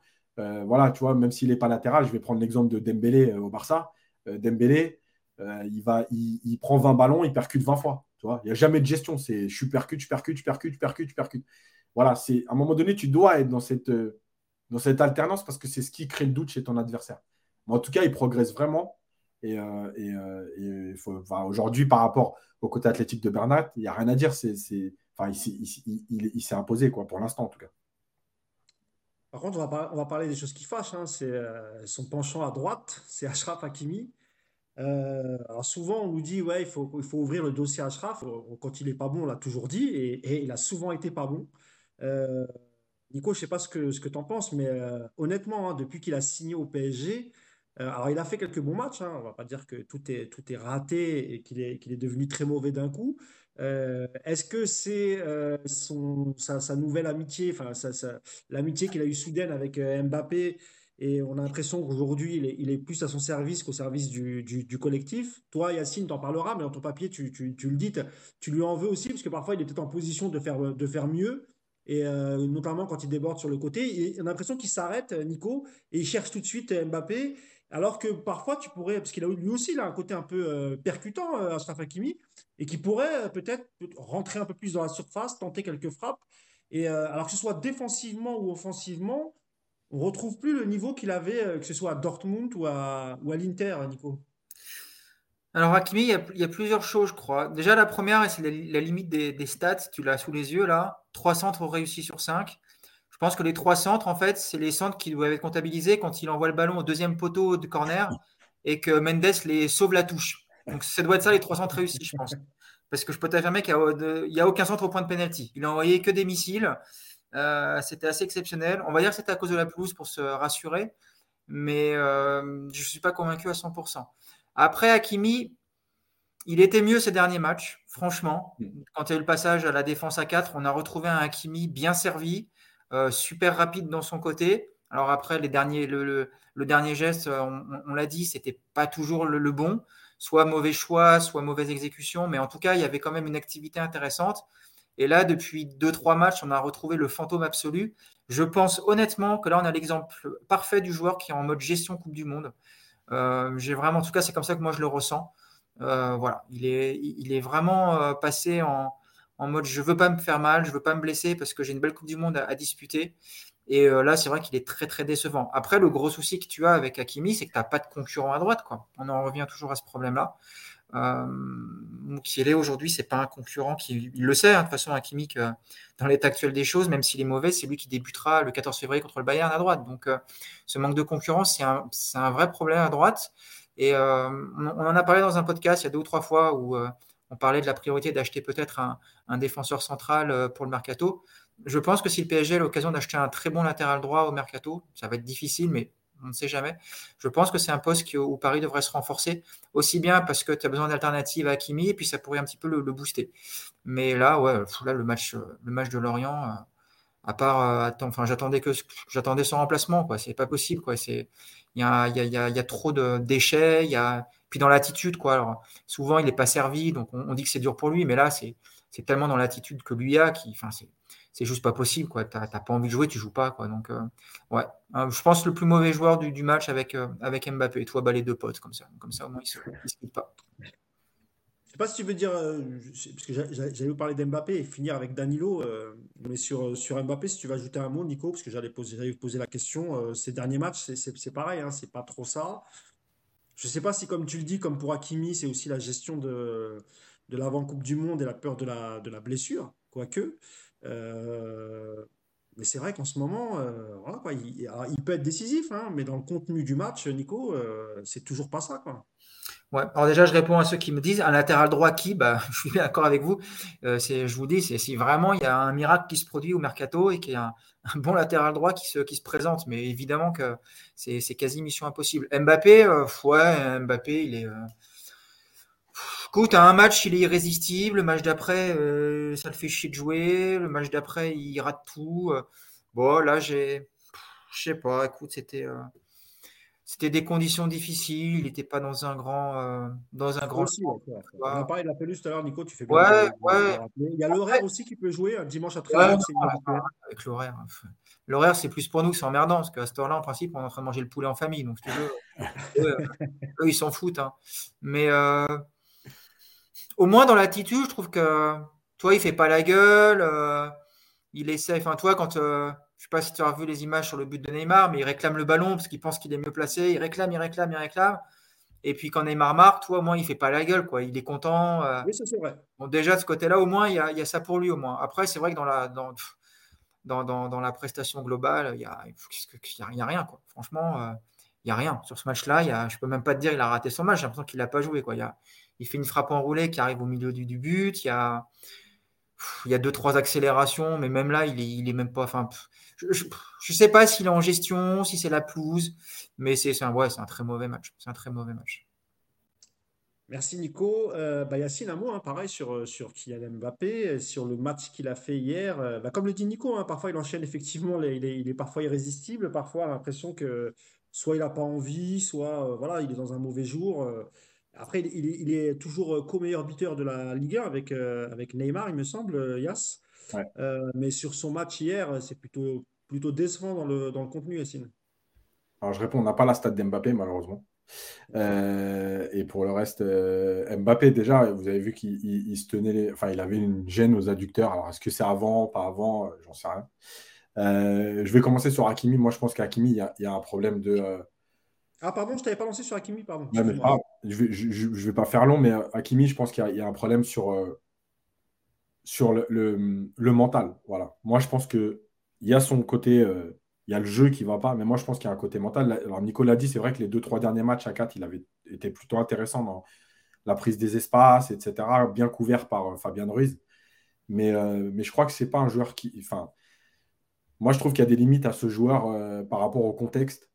Euh, parce que euh, la- l'action où il doit frapper, il sert à Mbappé, on en avait parlé plein de fois. Euh, je ne vais pas mettre sur le dos d'Mbappé. Oui, Mbappé est rentré dans sa tête parce que, rappelez-vous, la fameuse vidéo donne des bons ballons. Mais vous regardez, il y a plein de situations où il, il cherche Mbappé. Et moi, je veux bien qu'on m'explique. Ok, Mbappé rentre dans ta tête. Mais tu ne peux pas faire que des choix par rapport à Mbappé. À un moment donné, tu as quand même 24 ans. tu es un joueur de football de haut niveau. Tu dois prendre tes responsabilités, Mbappé ou pas Mbappé. Donc, si tu ne les prends pas, c'est que tu n'as pas confiance, c'est que tu as peur. Euh, donc, tu manques de caractère. Euh, et moi, je trouve que euh, j'avais analysé certaines choses sur son côté technique. Et moi, je pense que le côté technique, c'est un manque de caractère. Voilà. Quand il se retrouve en un contre un et qu'il ne veut pas déborder, c'est un manque de caractère parce que, encore une fois, c'est pas comme s'il allait à deux à l'heure. C'est un joueur qui va vite. Donc, il est quand même capable de, fixer un joueur, de pousser et d'accélérer. Bah, en fait, il, manque de caractère. Voilà, il manque de personnalité. Euh, c'est un bon joueur quand tout va bien, quand tu as la confiance. Mais c'est voilà, aujourd'hui, je trouve qu'il y, y a quelque chose qui me dérange dans ses prestations. Et sur un an et demi, on n'a pas assez vu de bonnes prestations d'Akimi euh, par rapport au prix qu'il a coûté, mais en dehors de ça, par rapport à ce qu'on en attendait, par rapport à ce qu'on en avait vu. Et tu vois, on parlait de progression. Par rapport à Mendes dans la progression, moi, je ne vois pas de, progression chez Hakimi, en tout cas pas flagrante au point de me dire euh, euh, OK, il y a quelque chose qui s'est passé, euh, ça va arriver. Voilà. La gestion de la Coupe du Monde, là aussi, euh, elle est peut-être, c'est une des raisons sûrement, mais euh, ce serait une des raisons si ça faisait un mois que Hakimi n'était pas bon. Ça fait trop longtemps. Voilà, ça fait trop longtemps. Et quand on, et quand on reprend son passage au PSG, enfin aujourd'hui, à l'heure actuelle, euh, il y a le bon début de saison l'année dernière avec les buts. Après, il, y a, il disparaît. Après, il y a deux, trois bons matchs. Après, il y a il disparaît. Alors, on met ça un peu sur le dos de euh, il n'est pas toujours trouvé. Et c'est une des raisons, mais c'est pas, ça ne peut pas être les seules raisons. On avait, aussi, on avait aussi mis ça sur le dos du système Yacine sous Pochettino en disant qu'on ne l'exploitait pas dans une défense à 4, etc. Voilà, donc il y a- donc il y, a- y a plein de choses mélangées. En tout cas, moi, je, je pense que le principal, c'est qu'il faut qu'il se fasse violence dans, dans son caractère. Voilà. Pour Mbappé, euh, bah, il n'a pas été bon hier. Alors, le terrain, ça explique une partie. J'ai ses stats si tu veux, Yas d'ailleurs. Ah, bah, voilà. Enfin, j'ai j'ai pas tout, hein, mais euh, Ouais. Il doit toucher, je pense, une quarantaine de ballons. Je sais Bah, pas le chiffre 53 exact. En fait, il y a la stat, il y a Nico. Ah bah alors Bah voilà. Voilà, voilà. 53. Merci. Juste le temps de me laisser humilier. Merci. Donc voilà, Mbappé, le truc, c'est que euh, je pense qu'hier, il est, il, est, il est en gestion, ça c'est clair. Euh, qu'il aurait bien aimé marquer, notamment euh, sur le but de Neymar où il attend le ballon. Il y a eu un autre ballon aussi bah, sur Hakimi. Sur... Il y a eu deux, trois ballons comme ça. Euh, après, hier, moi, j'ai changé avec un joueur. Alors, je ne dirai pas son nom, comme ça, ça va être clair. Euh, un ancien pro. Euh, et il m'a dit une phrase qui, qui, était hyper intéressante, je trouve, et qui résume bien Mbappé. C'est en fait, Mbappé, dès que ça ne marche pas individuellement, il a du mal à devenir un joueur d'équipe. Et je trouve que c'est tellement vrai. C'est-à-dire que quand il est bon individuellement, qu'il arrive à faire des différences athlétiques, la vitesse et tout, il peut s'inscrire dans le collectif. Mais en fait, quand ça ne marche pas, il n'est pas capable de faire l'inverse et de se dire tiens, ça marche pas aujourd'hui, donc je vais m'inscrire dans le collectif. Et peut-être qu'au fur et à mesure du match, ça reviendra. Mais en tout cas, je vais aider le collectif. Ben non. En fait, quand ça ne marche pas individuellement, il insiste sur le côté individuel encore plus que, euh, euh, que habituellement. Euh, et ça, je trouve que c'est hyper vrai. Donc c'est pas moi qui l'ai dit, c'est pas moi qui l'ai inventé, ça. C'est voilà, je répète. Mais, mais voilà, c'est je trouve que son match d'hier, c'est ça. Et ça fait deux trois matchs que, en termes de vitesse, on l'a vu contre Marseille. euh, Il y a eu un, autre match, je ne sais plus. Et là, hier, où, où en fait, athlétiquement, il est tombé sur des joueurs qui lui répondaient. Et, c'est vrai qu'il a du mal à, à faire la bascule. Voilà. Donc son match hier, il n'est pas bon. Après, voilà, c'est pas, pas dramatique. De toute façon, tu as le droit de passer au travers d'un match. Euh, et puis j'espère pour lui en tout cas que sa blessure aux adducteurs, elle n'est pas, pas trop méchante. Même si je pense pas, parce qu'il a quand même continué euh, très longtemps dans le match. Voilà. Je sais pas, monsieur, s'il y a des. je, préfère, juste précise, Mousse, parce que sur, le, sur les commentaires, tout le monde commence à dire Ouais, tu as parlé avec Tripi Maconda. Non, c'est pas Tripi Maconda. Alors, justement, par rapport au chat, je sais pas si, que ce soit sur Hakimi ou sur, euh, ou sur Mbappé, s'il y a des réactions, parce que moi, je peux plus les lire, comme je suis sur mon téléphone. Je ne sais pas, Nico, et si vous avez regardé. il y a il y a des réactions. Euh, alors, il y en a qui, sur Hakimi qui nous disent euh, il aime trop, il aime désormais trop les nuits parisiennes. chacun en fera ce qu'il veut. Euh, ça, ça, je pense savoir d'où ça vient. C'est souvent Daniel Riolo dans l'after qui, qui, répète ça. Alors, je ne sais pas s'il a des infos. Pourtant, c'est un homme marié, Ashraf Hakimi. Donc ça, je ne sais pas vraiment si c'est si vraiment quelqu'un qui sort beaucoup, etc. Ça, honnêtement, j'en ai, ai aucune idée. Mais Daniel Riolo le répète assez souvent dans, dans l'after. D'après certains, il y en a qui disent que Vaïd a déjà souligné ce manque de caractère chez Hakimi. Euh, il y a, euh, Joga Bonito qui dit qu'il a du mal à dribbler, arrêter. Il y en a qui le défendent aussi un peu en disant euh, Ok, déborder et centrer, mais pour qui? Alors, ouais, je pense en, temps normal, c'est vrai qu'on a souvent vu des situations où il n'y avait personne dans la surface. Mais par exemple, contre l'Orient, il y avait, il y avait du monde dans la surface. Notamment peut aussi déborder, rentrer dans la surface et tenter une frappe. Hein. c'est des choses qu'il sait faire aussi. Hein. Voilà. Hakimi, pas de concurrence. Ça, c'est Praoult qui dit Hakimi n'a pas de concurrence, donc il sort pas de sa zone de confort. Euh, voilà en gros. Et sur Mbappé, euh, il y en a qui disent effectivement, ça fait. Euh, on l'a pas vu passant un contrat avec sa vitesse. il y en a un qui te répond un homme sur Hakimi, un homme marié qui sort? Non. oui. Évidemment, ce n'est pas, pas un argument parce que les, en général, les footballeurs sont soit mariés, soit en couple. pas que les footballeurs d'ailleurs, mais ça ne les empêche pas de sortir. Mais là-dessus, honnêtement, il n'y a, que Riolo qui le dit. Enfin, il n'y a que Daniel Riolo qui le dit. Je n'ai pas, pas eu d'écho là-dessus. En général, moi aussi, j'ai quelques petites infos là-dessus. Mais je ne suis pas sûr que ce soit ça. Je ne suis vraiment pas sûr. Après, tu sais, euh, moi, je connais des mecs mariés du podcast. Ils sortent la veille du podcast. Le lendemain, ils sont au rendez-vous. Quoi. Donc, bon, hein. exactement. exactement. Bon, de toute façon, c'est pas moi parce que moi, vous me verrez jamais. Je suis trop vieux. À 22h30, je suis quasiment en train de dormir. Donc, euh, il ne peut s'agir que de Yacine finalement. Moi non plus. Je sors plus, je suis trop vieux, je sors plus. en tout cas, il y en a un qui sort pas, c'est Nicolas, parce qu'à chaque fois qu'il y a une petite soirée, il y a un anniversaire comme celui de Clément, ou, il, dit qu'il vient, et puis non, il ne veut jamais sortir de son petit Versailles, de son petit, euh, de son petit château, Nicolas. Donc euh, voilà, il n'y a pas plus euh, casanier que, que Nicolas Curabo. Ah, c'est un mec qui se lève tôt. Hein, J'ai pas la vignette qu'il faut sur ma calèche, je vous l'ai déjà dit. Je n'ai pas ouais, de Paris, moi. Le classe G, il rentre à Paris, hein, t'inquiète pas. bon, je pense qu'on a tout dit. Ah oui, euh, on voulait dire, je voulais dire un petit mot quand même sur, euh, sur euh, le retour de, Danilo. il fait toujours autant de bien, Danilo, Nicolas, que tu, le mettes, que, tu le mettes dans une défense à 4, dans une défense à 3, que tu le mettes devant la défense. C'est voilà, quelqu'un qui, qui, se bat toujours, qui a, vraiment du caractère, qui parle beaucoup sur le terrain, qui n'hésite pas à parler à ses coéquipiers. il met encore un but hier, il défend très très bien aussi tout au long de la partie. Euh, il, y avait un, il sondage qu'avait mis notre ami euh, Romain Bedouc sur, euh, sur Twitter en demandant s'il fallait, s'il fallait changer la charnière centrale ou la défense, qui il fallait sortir entre Ramos, Kimpembe et Danilo, parce que Marquinhos est capitaine, il n'est il est, pas sortable. beaucoup ont répondu que Danilo devait être titulaire. Je ne sais pas si vous êtes d'accord déjà là-dessus. Est-ce que finalement, et même si je sais que tu aimes beaucoup Ramos pour son caractère, Nicolas, mais, est-ce que, je l'avais déjà, déjà posé la question, mais est-ce que finalement, Danilo, il ne devient pas indispensable euh, dans, cette, euh, dans cette charnière centrale ou dans cette défense, mon ami Nico? Dans, dans, la défense, je ne suis pas sûr, je ne sais pas. Euh, il y a quand même d'autres clients à côté de lui. je n'irai pas jusqu'à dire qu'il doit être titulaire, mais ce qui est sûr, c'est que c'est un joueur sur lequel tu peux t'appuyer dans toutes circonstances. C'est un vrai guerrier, c'est un mec qui remplit ses fonctions, surtout qu'il ne se prend pas pour un autre.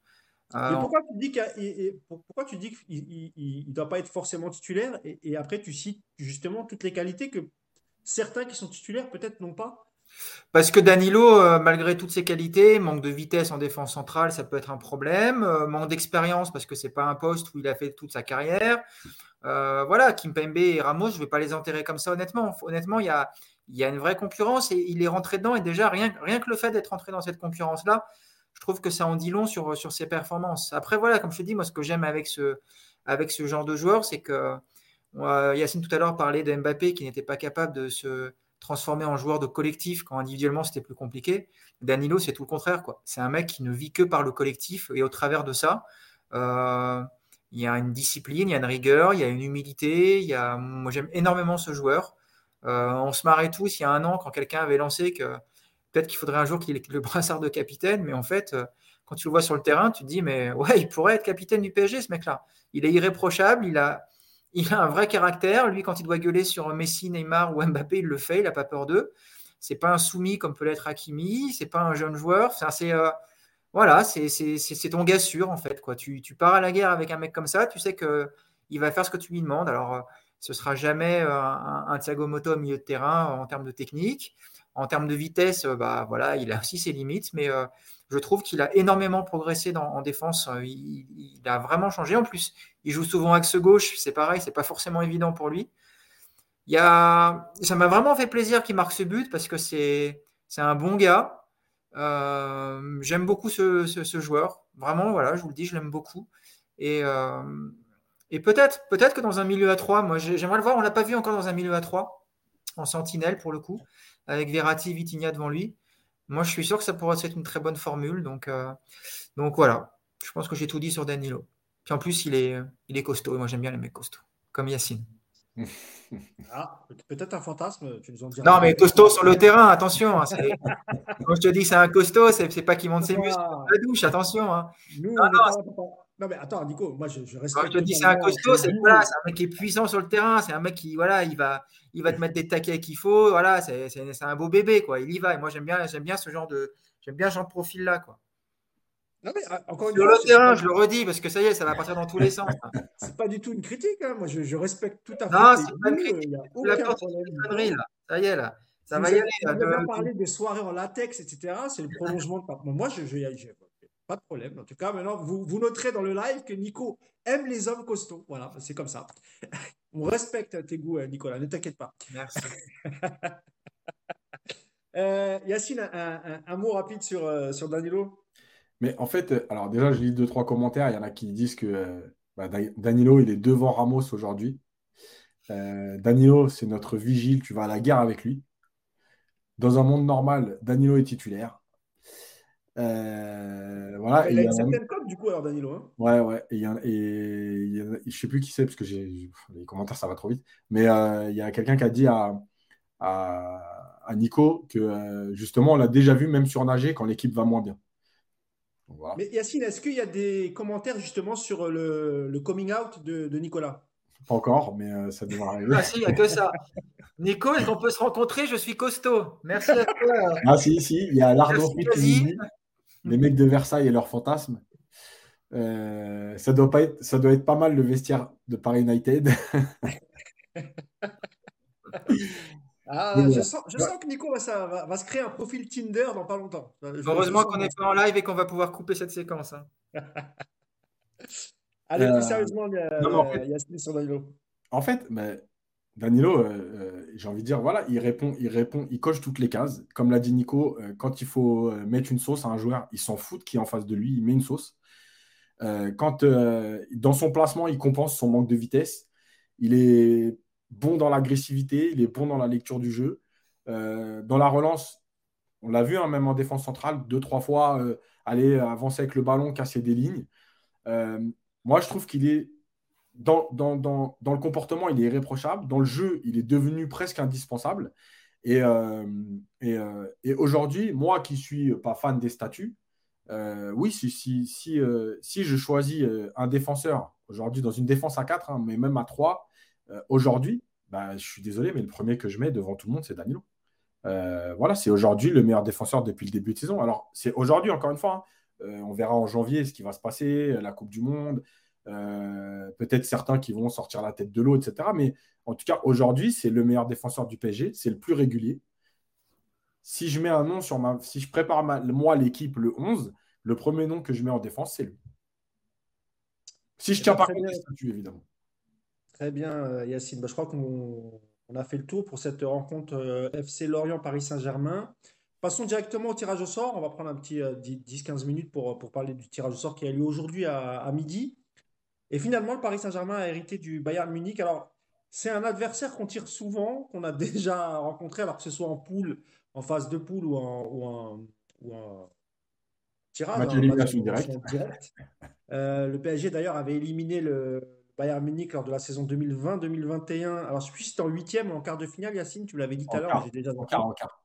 En quart de finale, voilà, mm. c'est ça. En huitième, c'était euh, Voilà. Et d'ailleurs, après le tirage, Muller avait été un peu, euh, un peu présomptueux. Euh, avait fait une petite vidéo en disant au revoir. il a refait une petite vidéo aujourd'hui, il était beaucoup plus humble et c'était une vidéo plutôt sympa. moi, en plus, j'aime beaucoup Muller, donc ah, ça ne me dérange pas du tout. Mais c'est vrai que tout à l'heure, il a fait une petite vidéo, c'était plutôt sympa en disant que voilà, il n'y aurait pas de revoir, qu'il respectait beaucoup le PSG, que c'était deux grandes équipes et que ça serait un super match. Autre chose aussi, euh, messieurs, euh, c'est par rapport toujours au, réseau, parce que c'est là qu'on voit un peu la vie des uns et des autres. Euh, j'ai trouvé beaucoup de pessimisme, moi, chez les supporters parisiens, qui, condamnaient déjà, enfin, qui, pensaient qu'on était déjà éliminé. Le, match aura lieu en février, hein, je crois que c'était le 14 février d'ailleurs. je ne sais pas ce que vous me direz ce que, vous en pensez, mais vous, personnellement, euh, qu'est-ce que vous avez pensé du tirage? Parce que pour vous, euh, finalement, c'est plutôt bien d'avoir le Bayern et, ce sera un beau huitième de, finale. Alors effectivement, le match retour sera, à Munich. Mais euh, Nico, par exemple, je sais que toi, tu as tweeté, tu étais plutôt content d'avoir le, Bayern. Je ne sais pas ce que vous en pensez. Moi, du moment qu'on ne tirait pas City, le reste, ça m'allait. Mais je te laisse la parole, Nico. Alors, ouais, tu l'as dit. Je pense que ce qui était important, c'était d'éviter City. Parce que c'est une équipe qui ne réussit vraiment pas. Euh, un style de jeu qui nous fait vraiment du mal, il nous prive de ballon. Euh, on a une équipe qui n'aime pas courir. Les matchs contre City, déjà, non seulement c'est chiant à voir la plupart du temps, moi ça m'emmerde vraiment, et en plus ils nous font du mal. Donc je pense que c'était vraiment l'adversaire à éviter. Après, on ne peut pas dire que c'est un bon tirage, objectivement. Quand tu tombes sur le Bayern Munich en huitième avec match retour chez eux, non, c'est pas un bon tirage. Euh, il y, y, avait des tirages qui étaient bien meilleurs.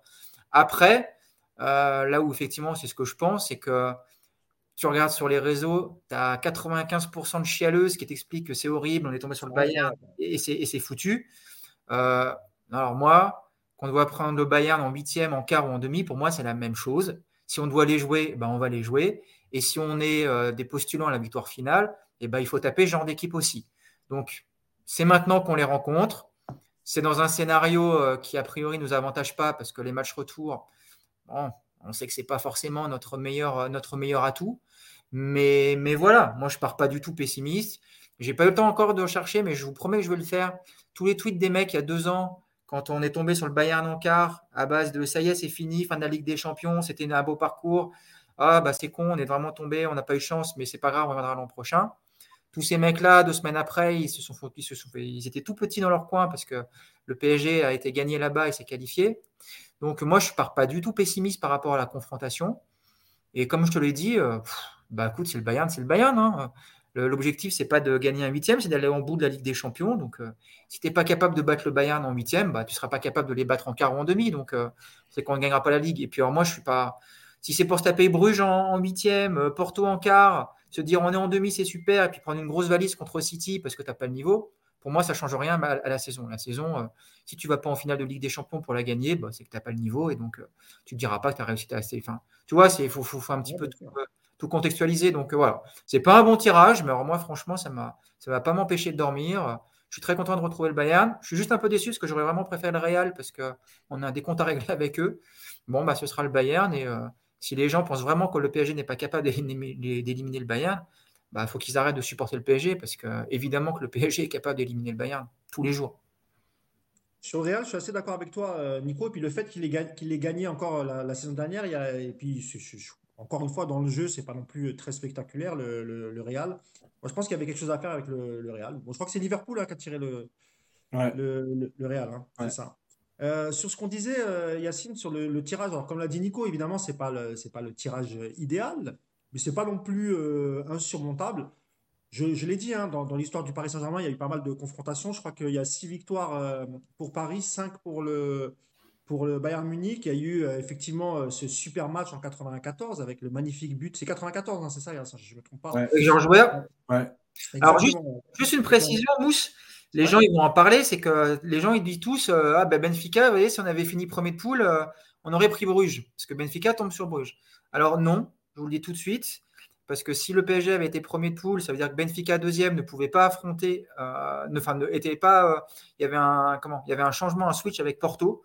Donc de toute façon, le tirage aurait été complètement différent. Donc le, côté de dire ça aurait été Bruges, non, le, tirage aurait été différent. Ça aurait peut-être été Bruges, effectivement, mais le, tout, le, tout le classement, tout le, tout le tirage aurait été modifié de toute façon par le. pas obligatoire, ouais. C'était pas de facto. Euh, en, changeant les poules comme ça, tu changeais, ça changeait tout en fait. Ça changeait tout et du coup, euh, ça, ça aurait pas été juste un switch de deux équipes. C'était un peu plus complexe que ça quand même. Donc, euh, on ne sait pas ce qui, ce qui serait advenu si le PSG avait été premier. Ce qui est sûr, c'est qu'on n'aurait pas tombé sur le Bayern, ça c'est sûr. Tu as bien fait de le, préciser. Je disais, Yacine, hein, dans, l'histoire des confrontations entre le, PSG et le Bayern Munich, il y, a, eu plus de victoires du côté parisien. On se souvient, nous, c'est notre génération, hein, le magnifique but euh, de Georges face au, Bayern de Munich. On a eu aussi la, en face de poule, sous Emery, euh, une victoire 3-0 au parc.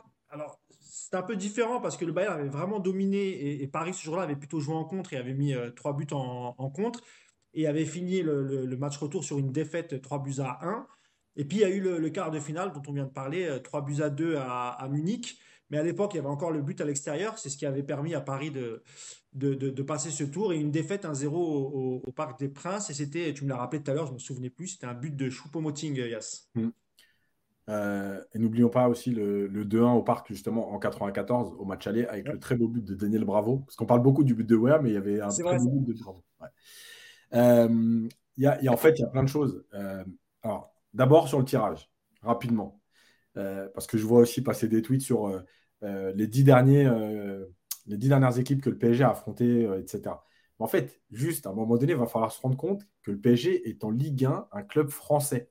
C'est-à-dire que quand le PSG se retrouve en huitième de finale, d'ailleurs, qui finissent premier ou deuxième, avec le nombre d'Anglais, d'Allemands qui se qualifient généralement, les Italiens ou les Espagnols, plus là, les Portugais, par exemple, qui te mettent deux clubs et qui ont été à deux doigts d'en mettre trois, ben en fait, le truc, c'est que le PSG, ils ont pratiquement aucune autre chance que de tirer un gros. Ou alors, il faut qu'il soit tiré en premier. Une fois que le premier tirage il est fait, tu sais déjà pratiquement que la finalité, ça va être le gros. Ça, c'est mathématique. Même si, Yacine, même si là, dans les probabilités, Yacine, il y avait peut-être plus de chances qu'on tombe sur un club anglais. Hein. Non, le numéro 1, c'était le Bayern, 19%. Ah bah oui, c'est vrai, parce que les Anglais entre eux, c'est vrai, Donc en fait, le truc, c'est que le PSG est pratiquement euh, destiné à tirer un gros, euh, sauf le coup de chance énorme d'être tiré en premier parce qu'il n'y a pas d'autres clubs français. Donc, ils peuvent éviter personne à part le deuxième de leur poule. Euh, alors que les autres, c'est. Ah bah, Marseille n'est pas qualifié, Yacine? Bah, J'ai regardé, je n'ai pas trouvé. Ah d'accord, mais tu sais que plus personne les respecte. Hein. C'est-à-dire que je ne sais pas si vous avez vu le tweet de Winamax. Ah, c'est grave. Il dit pendant que le PSG sera à Munich pour affronter le Bayern dans la huitième de, de finale, les Marseillais seront à, Marrakech pour affronter le reste du monde. Je crois que c'est un petit lien avec les, avec les, émissions de télé-réalité. Et d'ailleurs, je termine sur le tirage ce serait bien quand même que l'UFA, même s'il va y avoir une réforme de la Ligue des Champions, donc ça va être mort, mais euh, en huitième, par exemple, disent que deux clubs d'un même pays peuvent, s'affronter. Euh, que, deux clubs d'une même, même poule, ok, mais une fois que tu as fait ça, euh, le, premier de la poule A, il peut affronter les deuxièmes de toutes les autres poules. Arrêtez de nous dire les clubs allemands pas entre eux, les clubs espagnols pas entre eux, les clubs. ça va, quoi. Donc bon, c'est le cas à partir des quarts, hein, Après, c'est tirage intégral de toute façon. Ouais. Les, les quarts, c'est tirage intégral. La deuxième chose, c'est que je pense qu'il n'y a ni à avoir peur, ni à pas avoir peur. Et, moi, ce qui m'énerve aujourd'hui, quand je vois les réactions des gens, c'est que j'ai l'impression qu'il faut être dans un camp. Euh, quand tu dis un truc, c'est que tu es un peu heureux, vas-y, arrêtez d'avoir peur de tout le monde. Euh, et puis alors, il faut être à l'excès inverse. Nous, on va les taper, on va leur marcher dessus. Mais moi, je ne suis pas devin parce que si je savais, je miserais ma maison sur une victoire et comme ça, je serais tranquille. Euh, c'est pas comme ça que ça se passe. Il n'y a pas à avoir peur, ni, ni pas avoir peur. Il y a le Bayern qui a des forces et des faiblesses. Euh, faut analyser les deux, qui seront sûrement différentes en janvier-février à cause de la Coupe du Monde pour les deux équipes. Euh, donc, à partir de là, il n'y a pas à se dire, euh, moi je suis du côté des mecs, je suis un supporter du PSG, je n'ai pas à avoir peur. Mais moi aussi, je n'ai pas peur d'affronter Novak Djokovic au tennis. Je sais que je vais me faire roster, mais je n'ai pas peur. Donc, arrêtez de, cette histoire de vouloir combattre absolument. moi, je suis du côté des optimistes. Moi, je suis du côté des pessimistes. Il n'y a rien du tout. Il y a juste à voir que le Bayern je pense que effectivement, par rapport au, jeu déployé, c'est peut-être celui qui, euh, dans les gros, a le jeu qui peut le mieux correspondre au PSG. Parce que le Bayern, il y a toujours, dans la Bundesliga, c'est comme ça, il y a toujours des ouvertures, il y a toujours des espaces. Euh, c'est pas un football qui est fermé. Il y a des lacunes dans le pressing, il y a des lacunes euh, individuelles. Voilà. Après, ça peut aussi se mettre en mode machine. Euh, il y a pareil les gens qui te disent aujourd'hui, rappelez-vous le 3-2, la chance qu'on a, on subit 31 tiers. Effectivement, c'est vrai. Sauf que déjà, tu as le droit d'avoir un gardien. Et ensuite, rappelez-vous aussi au match retour que le Bayern gagne 1-0, mais si Neymar est un peu efficace, le Bayern, il perd 4-1. Donc, il ne faut pas toujours réécrire l'histoire dans le sens que vous avez envie. Euh, et puis, Yacine, sur, la victoire 3-2, il y avait aussi une vraie solidarité des, Parisiens qui avaient tout mis sur le terrain aussi. Il y avait aussi ce, caractère que les Parisiens parfois ne mettent pas, mais qui, qui, ont mis ce jour-là et qui a permis aussi de. de ça a permis de, de défendre pour pas que le Bayern revienne à égalité, voire remporte le match 4 à 3. Non, mais voilà. certes, mais le, PSG a été, a été très solidaire. Je reviens vers toi, Yacine, juste sur le jeu du Bayern, Nico. Euh, donc là, ils ont un, ils ont un nouvel entraîneur, hein, c'est Nagelsmann. Euh, comme l'a dit Yacine, hein, c'est une équipe qui. Pardon? Ça fait un an et demi quand même. oui, non, mais quand je dis ça, je dis, dis pas de cette, saison, euh, évidemment. évidemment. mais tu vois, Nagelsmann, il a été critiqué même la saison dernière par, les médias, par les médias allemands. Pardon. il y a eu, même en début de saison, je crois, il me semble que le Bayern, pareil, hein, ils n'ont pas non plus roulé sur la Bundesliga. Tu me dis si je me trompe, je, j'ai suivi de loin les, les, les, résultats. Mais comme l'a dit Yacine, Nico, c'est aussi une équipe qui peut prendre des buts. Euh, on parlait de Pavard, on va, revenir là-dessus, parce qu'on on, rigolait avec Yacine tout à l'heure en se disant on a critiqué Pavard, c'est lui qui va nous la mettre. mais, mais, mais, mais, mais, pour parler de Pavard, par exemple, lui, il aura Mbappé sur son, sur son côté. Il y a aussi, côté parisien, des, des, arguments pour faire mal à cette équipe euh, bavaroise, Nico. Ouais, alors je, je vais être franc, moi, le Bayern, je ne connais pas parce que je m'en fous du foot allemand. non, mais je vais pas te mentir, moi je regarde pas le foot allemand, je regarde pas le foot anglais, je regarde pas le foot espagnol, moi je regarde les matchs du PSG, c'est tout. Donc euh, je connais rien du Bayern. Ce que je sais, tu connais les joueurs, Nico. Tu connais oui, oui, je connais les joueurs évidemment. Non, je te rassure. Non, mais après, regarde... euh, au milieu avec Kimmich. Euh, ouais, ouais, bah, y a... ouais, ouais, je connais Oliver Kahn, euh, Matthaus, tout ça. Ouais, de toute façon, je connais. Il faut, lui. Mais euh, tu vois, regarde, cette équipe-là, pendant le, à Lisbonne, au Final 8, ils ont mis une branlée à tout le monde. Le PSG, on les a plus qu'emmerdés, on a failli euh, ouvrir le score, et à l'arrivée, c'est une courte défaite. Quand on les a joués, effectivement, euh, sur le quart, il y, a, y, a, un an et demi, effectivement, le match aller, on a pris l'eau. Sauf qu'on gagne le match 3-2. Le match retour, tu le dis, Yacine. Le, le PSG était mais tellement au-dessus la première mi-temps, enfin, je ne sais même plus, je ne me rappelle même pas comment c'est possible dans un match de, se retrouver mené 1-0 avec des occasions pareilles. Donc, le PSG a toujours fait chier le Bayern. Historiquement, ça a toujours été comme ça. Euh, l'année, comme tu dis, de Wea, quand on va gagner chez eux, enfin, c'est un club qui nous réussit plutôt bien. Donc, il euh, n'y a pas à avoir peur. Et comme tu dis, Yacine, moi, je ne suis pas dans le camp des super optimistes en disant c'est cool de tomber sur le Bayern, je suis content, on va les, on étrier, on va leur rappeler qu'à gagné la guerre, tout ça. Non, non, je ne suis pas là-dedans du tout. Je dis juste que cette équipe-là, T'as pas à en avoir peur du tout. Et le côté, moi, ce qui m'énerve, c'est de dire Oh là, c'est horrible comme tirage. Euh, putain, c'est le Bayern, euh, fait chier de les tomber en huitième. Moi, je te dis, je m'en fous qu'on les prenne en huitième, en quart, en demi. C'est ce que je t'ai dit tout à l'heure. Ça me fait, mais alors, rien. Il faut les jouer, on doit les jouer. Bah, on les joue maintenant, ce sera fait. Et puis, euh, et puis après, sur le jeu du Bayern, parce que, bon, oui, je les connais quand même un petit peu, c'est une équipe qui, derrière, a des, comme tout le temps, des grosses largesses. Si tu arrives à bien défendre, à pas les laisser se mettre en mode euh, rouleau compresseur, bah écoute, c'est une équipe qui a des failles. Alors là, ouais, ils viennent de se manger, euh, ils viennent de se faire leurs six victoires en Ligue des Champions. Bon, ils ont été gagnés euh, contre le, Barça. Je suis pas sûr que ce soit l'exploit européen de la décennie. L'Inter du moment, c'est pareil, c'est pas non plus l'équipe la plus, la plus méchante du continent. Donc, on va aussi relativiser la performance du Bayern. Ce qu'il y a, c'est que c'est une équipe qui est très froide, ça c'est sûr. Eux, quand ils doivent marquer 4 buts, ils les mettent. Il n'y a pas de gestion à 3-0. Ça, ils ont un côté que, j'envie énormément ça dans cette équipe-là. Quand ils doivent mettre une rousse, ils mettent une rousse et ça, j'apprécie beaucoup. Mais tu n'as aucune raison de craindre cette équipe. Dans le jeu, évidemment que tu peux les inquiéter. Qui a envie d'affronter une équipe avec Messi, Mbappé, Neymar? C'est imprévisible aussi comme trio. Donc, euh, non, non, tu n'as pas à avoir peur, il n'y a aucun complexe. C'est évidemment un plus grand club que le PSG, historiquement parlant. Mais euh, franchement, c'est du 50-50 euh, sur le terrain. Bah Yacine, pareil, hein, pour, pour conclure, euh, je, te, laisse la parole, le, dernier mot sur le style de jeu du, Bayern, sur les dangers euh, que, devraient subir les, défenses parisiennes, avec notamment euh, Mané, Coman, Niabri, Euh, en ce moment, il y a Choupo-Moting qui est titulaire et, qui marque plutôt pas mal de buts. Il y a aussi le syndrome de l'ancien parisien. Ça avait été déjà le cas, tu me l'as rappelé la dernière fois, sur le match retour, la victoire 1-0 au, parc.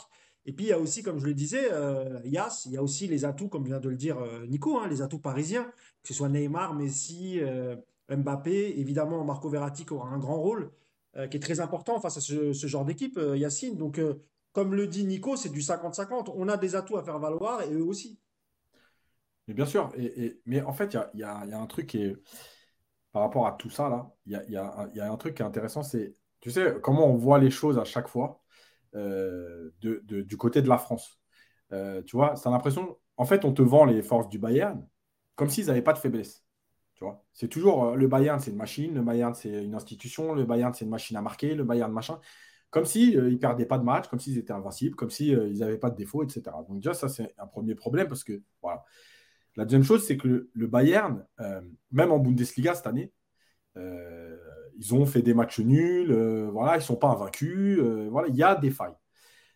La troisième chose, c'est qu'aujourd'hui, on va parler de choses, mais combien de fois par, le, par le passé, et notamment ces dernières années, on va prendre juste les deux exemples, le Real euh, et Manchester United. Combien de fois au moment du tirage, on se disait, c'est bon, ils sont dans le dur, c'est un Real en, en, chute, c'est un Manchester à la rue, euh, et puis finalement, au mois de février, tu te retrouves à te faire sortir et à même pas. Enfin voilà. Donc, c'est aujourd'hui, on va dire des choses qui seront peut-être fausses dans deux mois parce qu'en plus, il y a la Coupe du Monde euh, et il peut se passer plein de choses. Euh, moi, je pense surtout qu'il y a un élément qui sera déterminant, quoi qu'il arrive, c'est que ce PSG peut battre tout le monde. Et je le redis, et pas en, termes arrogants, on peut battre tout le monde dans la meilleure équipe du monde, parce que je ne suis pas compos à dire ça. Tu vois, par exemple, ça, c'est ce genre de déclaration de Campos. mais Yacine, ce sont surtout des faits. Yacine, c'est des faits. On le voit dans les campagnes de, des champions. Ils ont battu City, ils ont battu Barcelone, ils ont battu Madrid, ils ont battu le Bayern, ils ont battu quasiment tout le monde. Hein. Non, non, mais bien sûr. Mais justement, tu vois, Campos dit on va prouver qu'on est la meilleure équipe du monde. Tu vois, ça, ce genre de déclaration, je trouve ça inutile. Même du le syndrome Nasser, Yass. Ouais, non, mais je sais bien. Mais c'est le problème. mais tu vois, le truc, c'est que oui, ce PSG peut battre tout le monde. En fait, le PSG, il y a une clé. Elle est mentale. Et cette clé mentale, elle dépend de la gestion, même pas des temps faibles, de la gestion des événements contraires. Voilà. Le PSG explose quand il y a un événement contraire. Et même pas quand. Encore une fois, hein, contre le Bayern, il y a des temps faibles, puisque tu es dominé et que tu subis 30 tiers.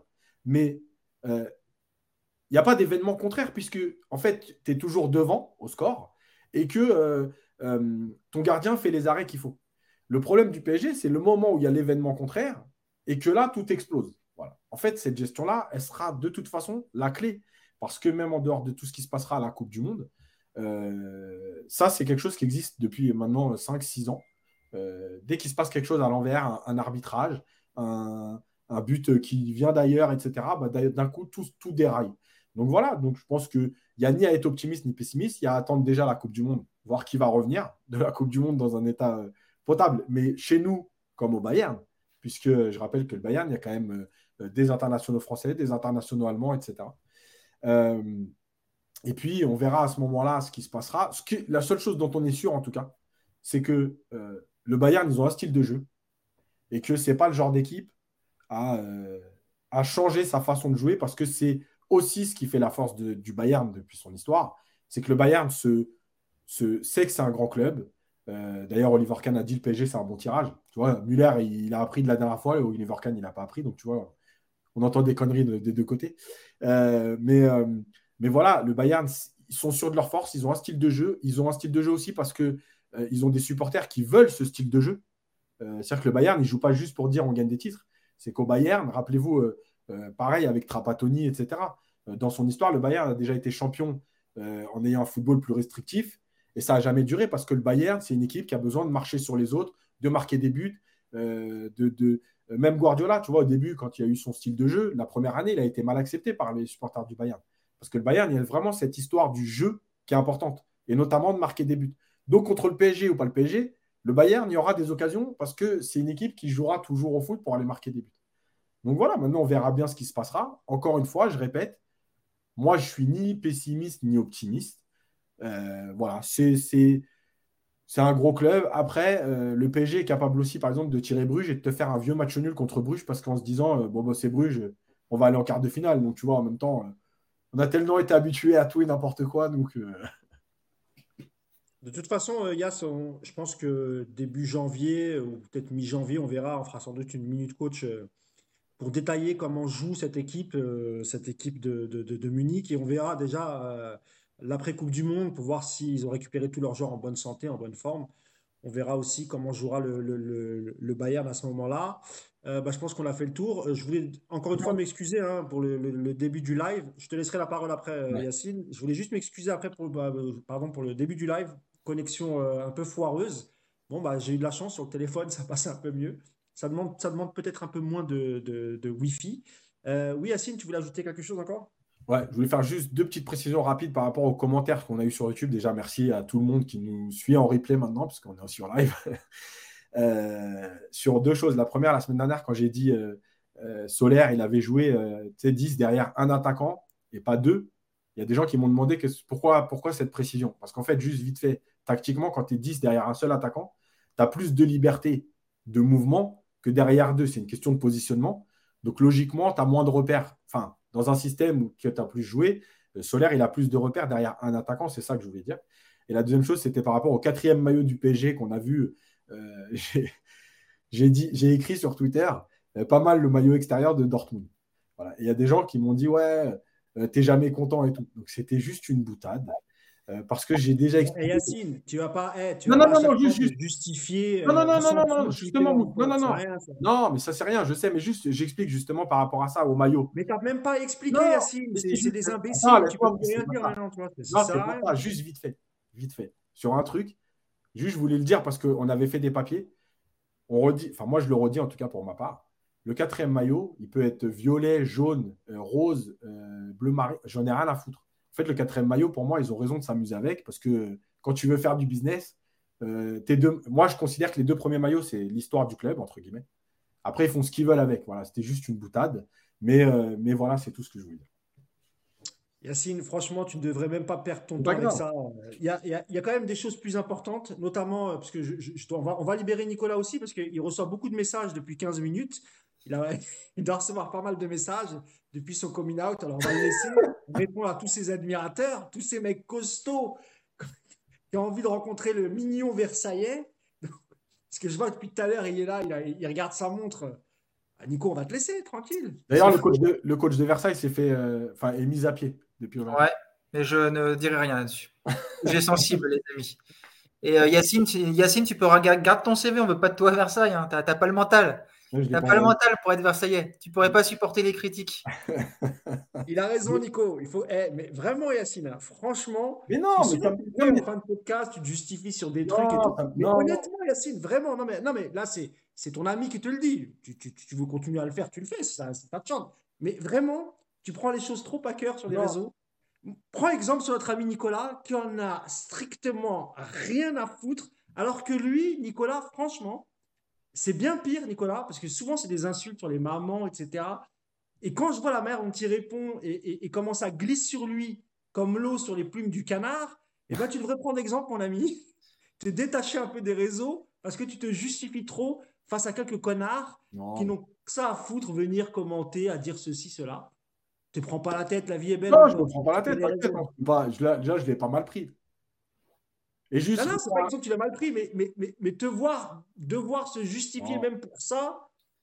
Mais Yacine, Yacine, il est marrant, moi, il me fait rire sur Twitter parce que quand il met un petit troll et tout, derrière, il efface son message parce qu'il en a marre. Et... Moi, j'en ai mis qu'un. Du coup, moi, j'ai repris là. J'ai repris l'autre jour. Ce week-end, j'arrive sur Twitter, qu'est-ce que je vois? Yacine qui met un message j'ai critiqué Mbappé, j'en ai eu marre des insultes, j'ai viré mon tweet. Bon, bah, du coup, moi, j'ai. Mais oui, c'est ça le pire. Moi, j'ai fait le même tweet, du coup, tout de suite. Et c'est vrai que la pêche a été bonne, hein, je En fait, Yacine, tu devrais faire comme Nicolas. C'est-à-dire que quand les mecs viennent t'emmerder, il faut prendre ça au, second, au troisième, au quatrième degré. C'est, c'est, Moi, je ne tweete jamais. Parce que j'ai pas que ça à foutre. Et puis, je n'ai rien à foutre de Twitter. Vraiment, j'y suis parce que pour le compte par unité, j'ai pas trop le choix, tu vois. Mais moi, moi, moi, je, voilà, ça me fait marrer quand Nicolas il tweet, moi il me fait marrer, tu vois ce que je veux dire? Parce qu'il ce que je vais faire, Mousse. Mousse. Ouais. Vu que j'ai deux trois comptes euh, que personne ne connaît sur Twitter, je vais commencer à les titiller Yacine avec un de mes comptes de manière anonyme. On va voir s'il progresse. Ça serait une belle expérience, ça. Moi, c'est des insultes. c'est les insultes. C'est pour ça que je l'ai enlevé, parce qu'il y avait trop d'insultes. Mais tu bloques, tu t'emmerdes pas. Et, juste, juste, je réponds à un commentaire, parce qu'on m'a dit pourquoi j'ai mis que deux maillots derrière moi aujourd'hui? En fait, le troisième, il est caché. voilà, donc vous voyez, il y avait bien trois maillots, mais euh, je suis un peu gros en ce moment, donc on ne voyait pas le troisième. c'est le maillot Louis Vuitton? Ouais. Putain, monsieur a le maillot Louis Vuitton. Ah ouais, il y a des petits collectants. Il a les moyens. Je voulais, je voulais encore remercier tous ceux qui étaient sur le live. Je suis vraiment désolé. D'habitude, c'est moi qui, qui bah, je suis l'animateur, donc c'est à moi de relayer les commentaires. Malheureusement, sur le téléphone, c'est un peu plus compliqué. Le prochain live, normalement, on va essayer de, voilà, je vais essayer de tout faire pour euh, être bien équipé et pouvoir relayer. Évidemment, même sur le, tirage au sort, on n'a pas pu prendre tous vos commentaires, etc. Mais je sais que Yacine et, Nico les ont lus. Euh, voilà, n'hésitez n'hésitez pas à en parler autour de vous, la chaîne Par United. Il faut qu'on ait un peu plus d'abonnements, etc. Il faut que cette chaîne, elle grimpe pour pouvoir vous proposer un peu plus de contenu. On va essayer de, se retrouver, euh, bah, je pense, cette semaine, hein, peut-être pour, pour l'avant-match de l'avant-match de d'Auxerre, peut-être juste après la conférence de presse, Yacine, ce serait, bah, sympa de faire un, débrief de la conférence de, presse. Mais je voulais encore remercier euh, Nicolas et Yacine de m'avoir accompagné ce soir. Ça fait plus de, ouais, quasiment presque deux heures hein, qu'on est ensemble. Euh, malgré les, les, les, problèmes de connexion, etc. Ils sont toujours là, toujours fidèles au poste. Donc merci à eux, merci à vous d'être toujours autant fidèles. Et puis on va se retrouver, comme je l'ai dit, sans doute après la conférence de presse de, Galtier pour le dernier match du Paris Saint-Germain qui aura lieu dimanche à 13h face à Auxerre. Un dernier mot, Nico, un, un petit appel, quelque chose? Non, ça va, tout va bien? Alors pour ceux qui me donnent rendez-vous au Pacha, pour les versets qui connaissent, non, je ne serai pas au Pacha ce soir, je vous le dis tout de suite. Et puis, euh, bah, je, vais aller prendre, euh, je vais prendre une douche euh, en pensant à des gars costauds. Du coup, voilà, ça va me suivre longtemps, vos conneries. Je vous dis pas merci. Hein. non, par contre, il se rappelait au fucking Blue Boys.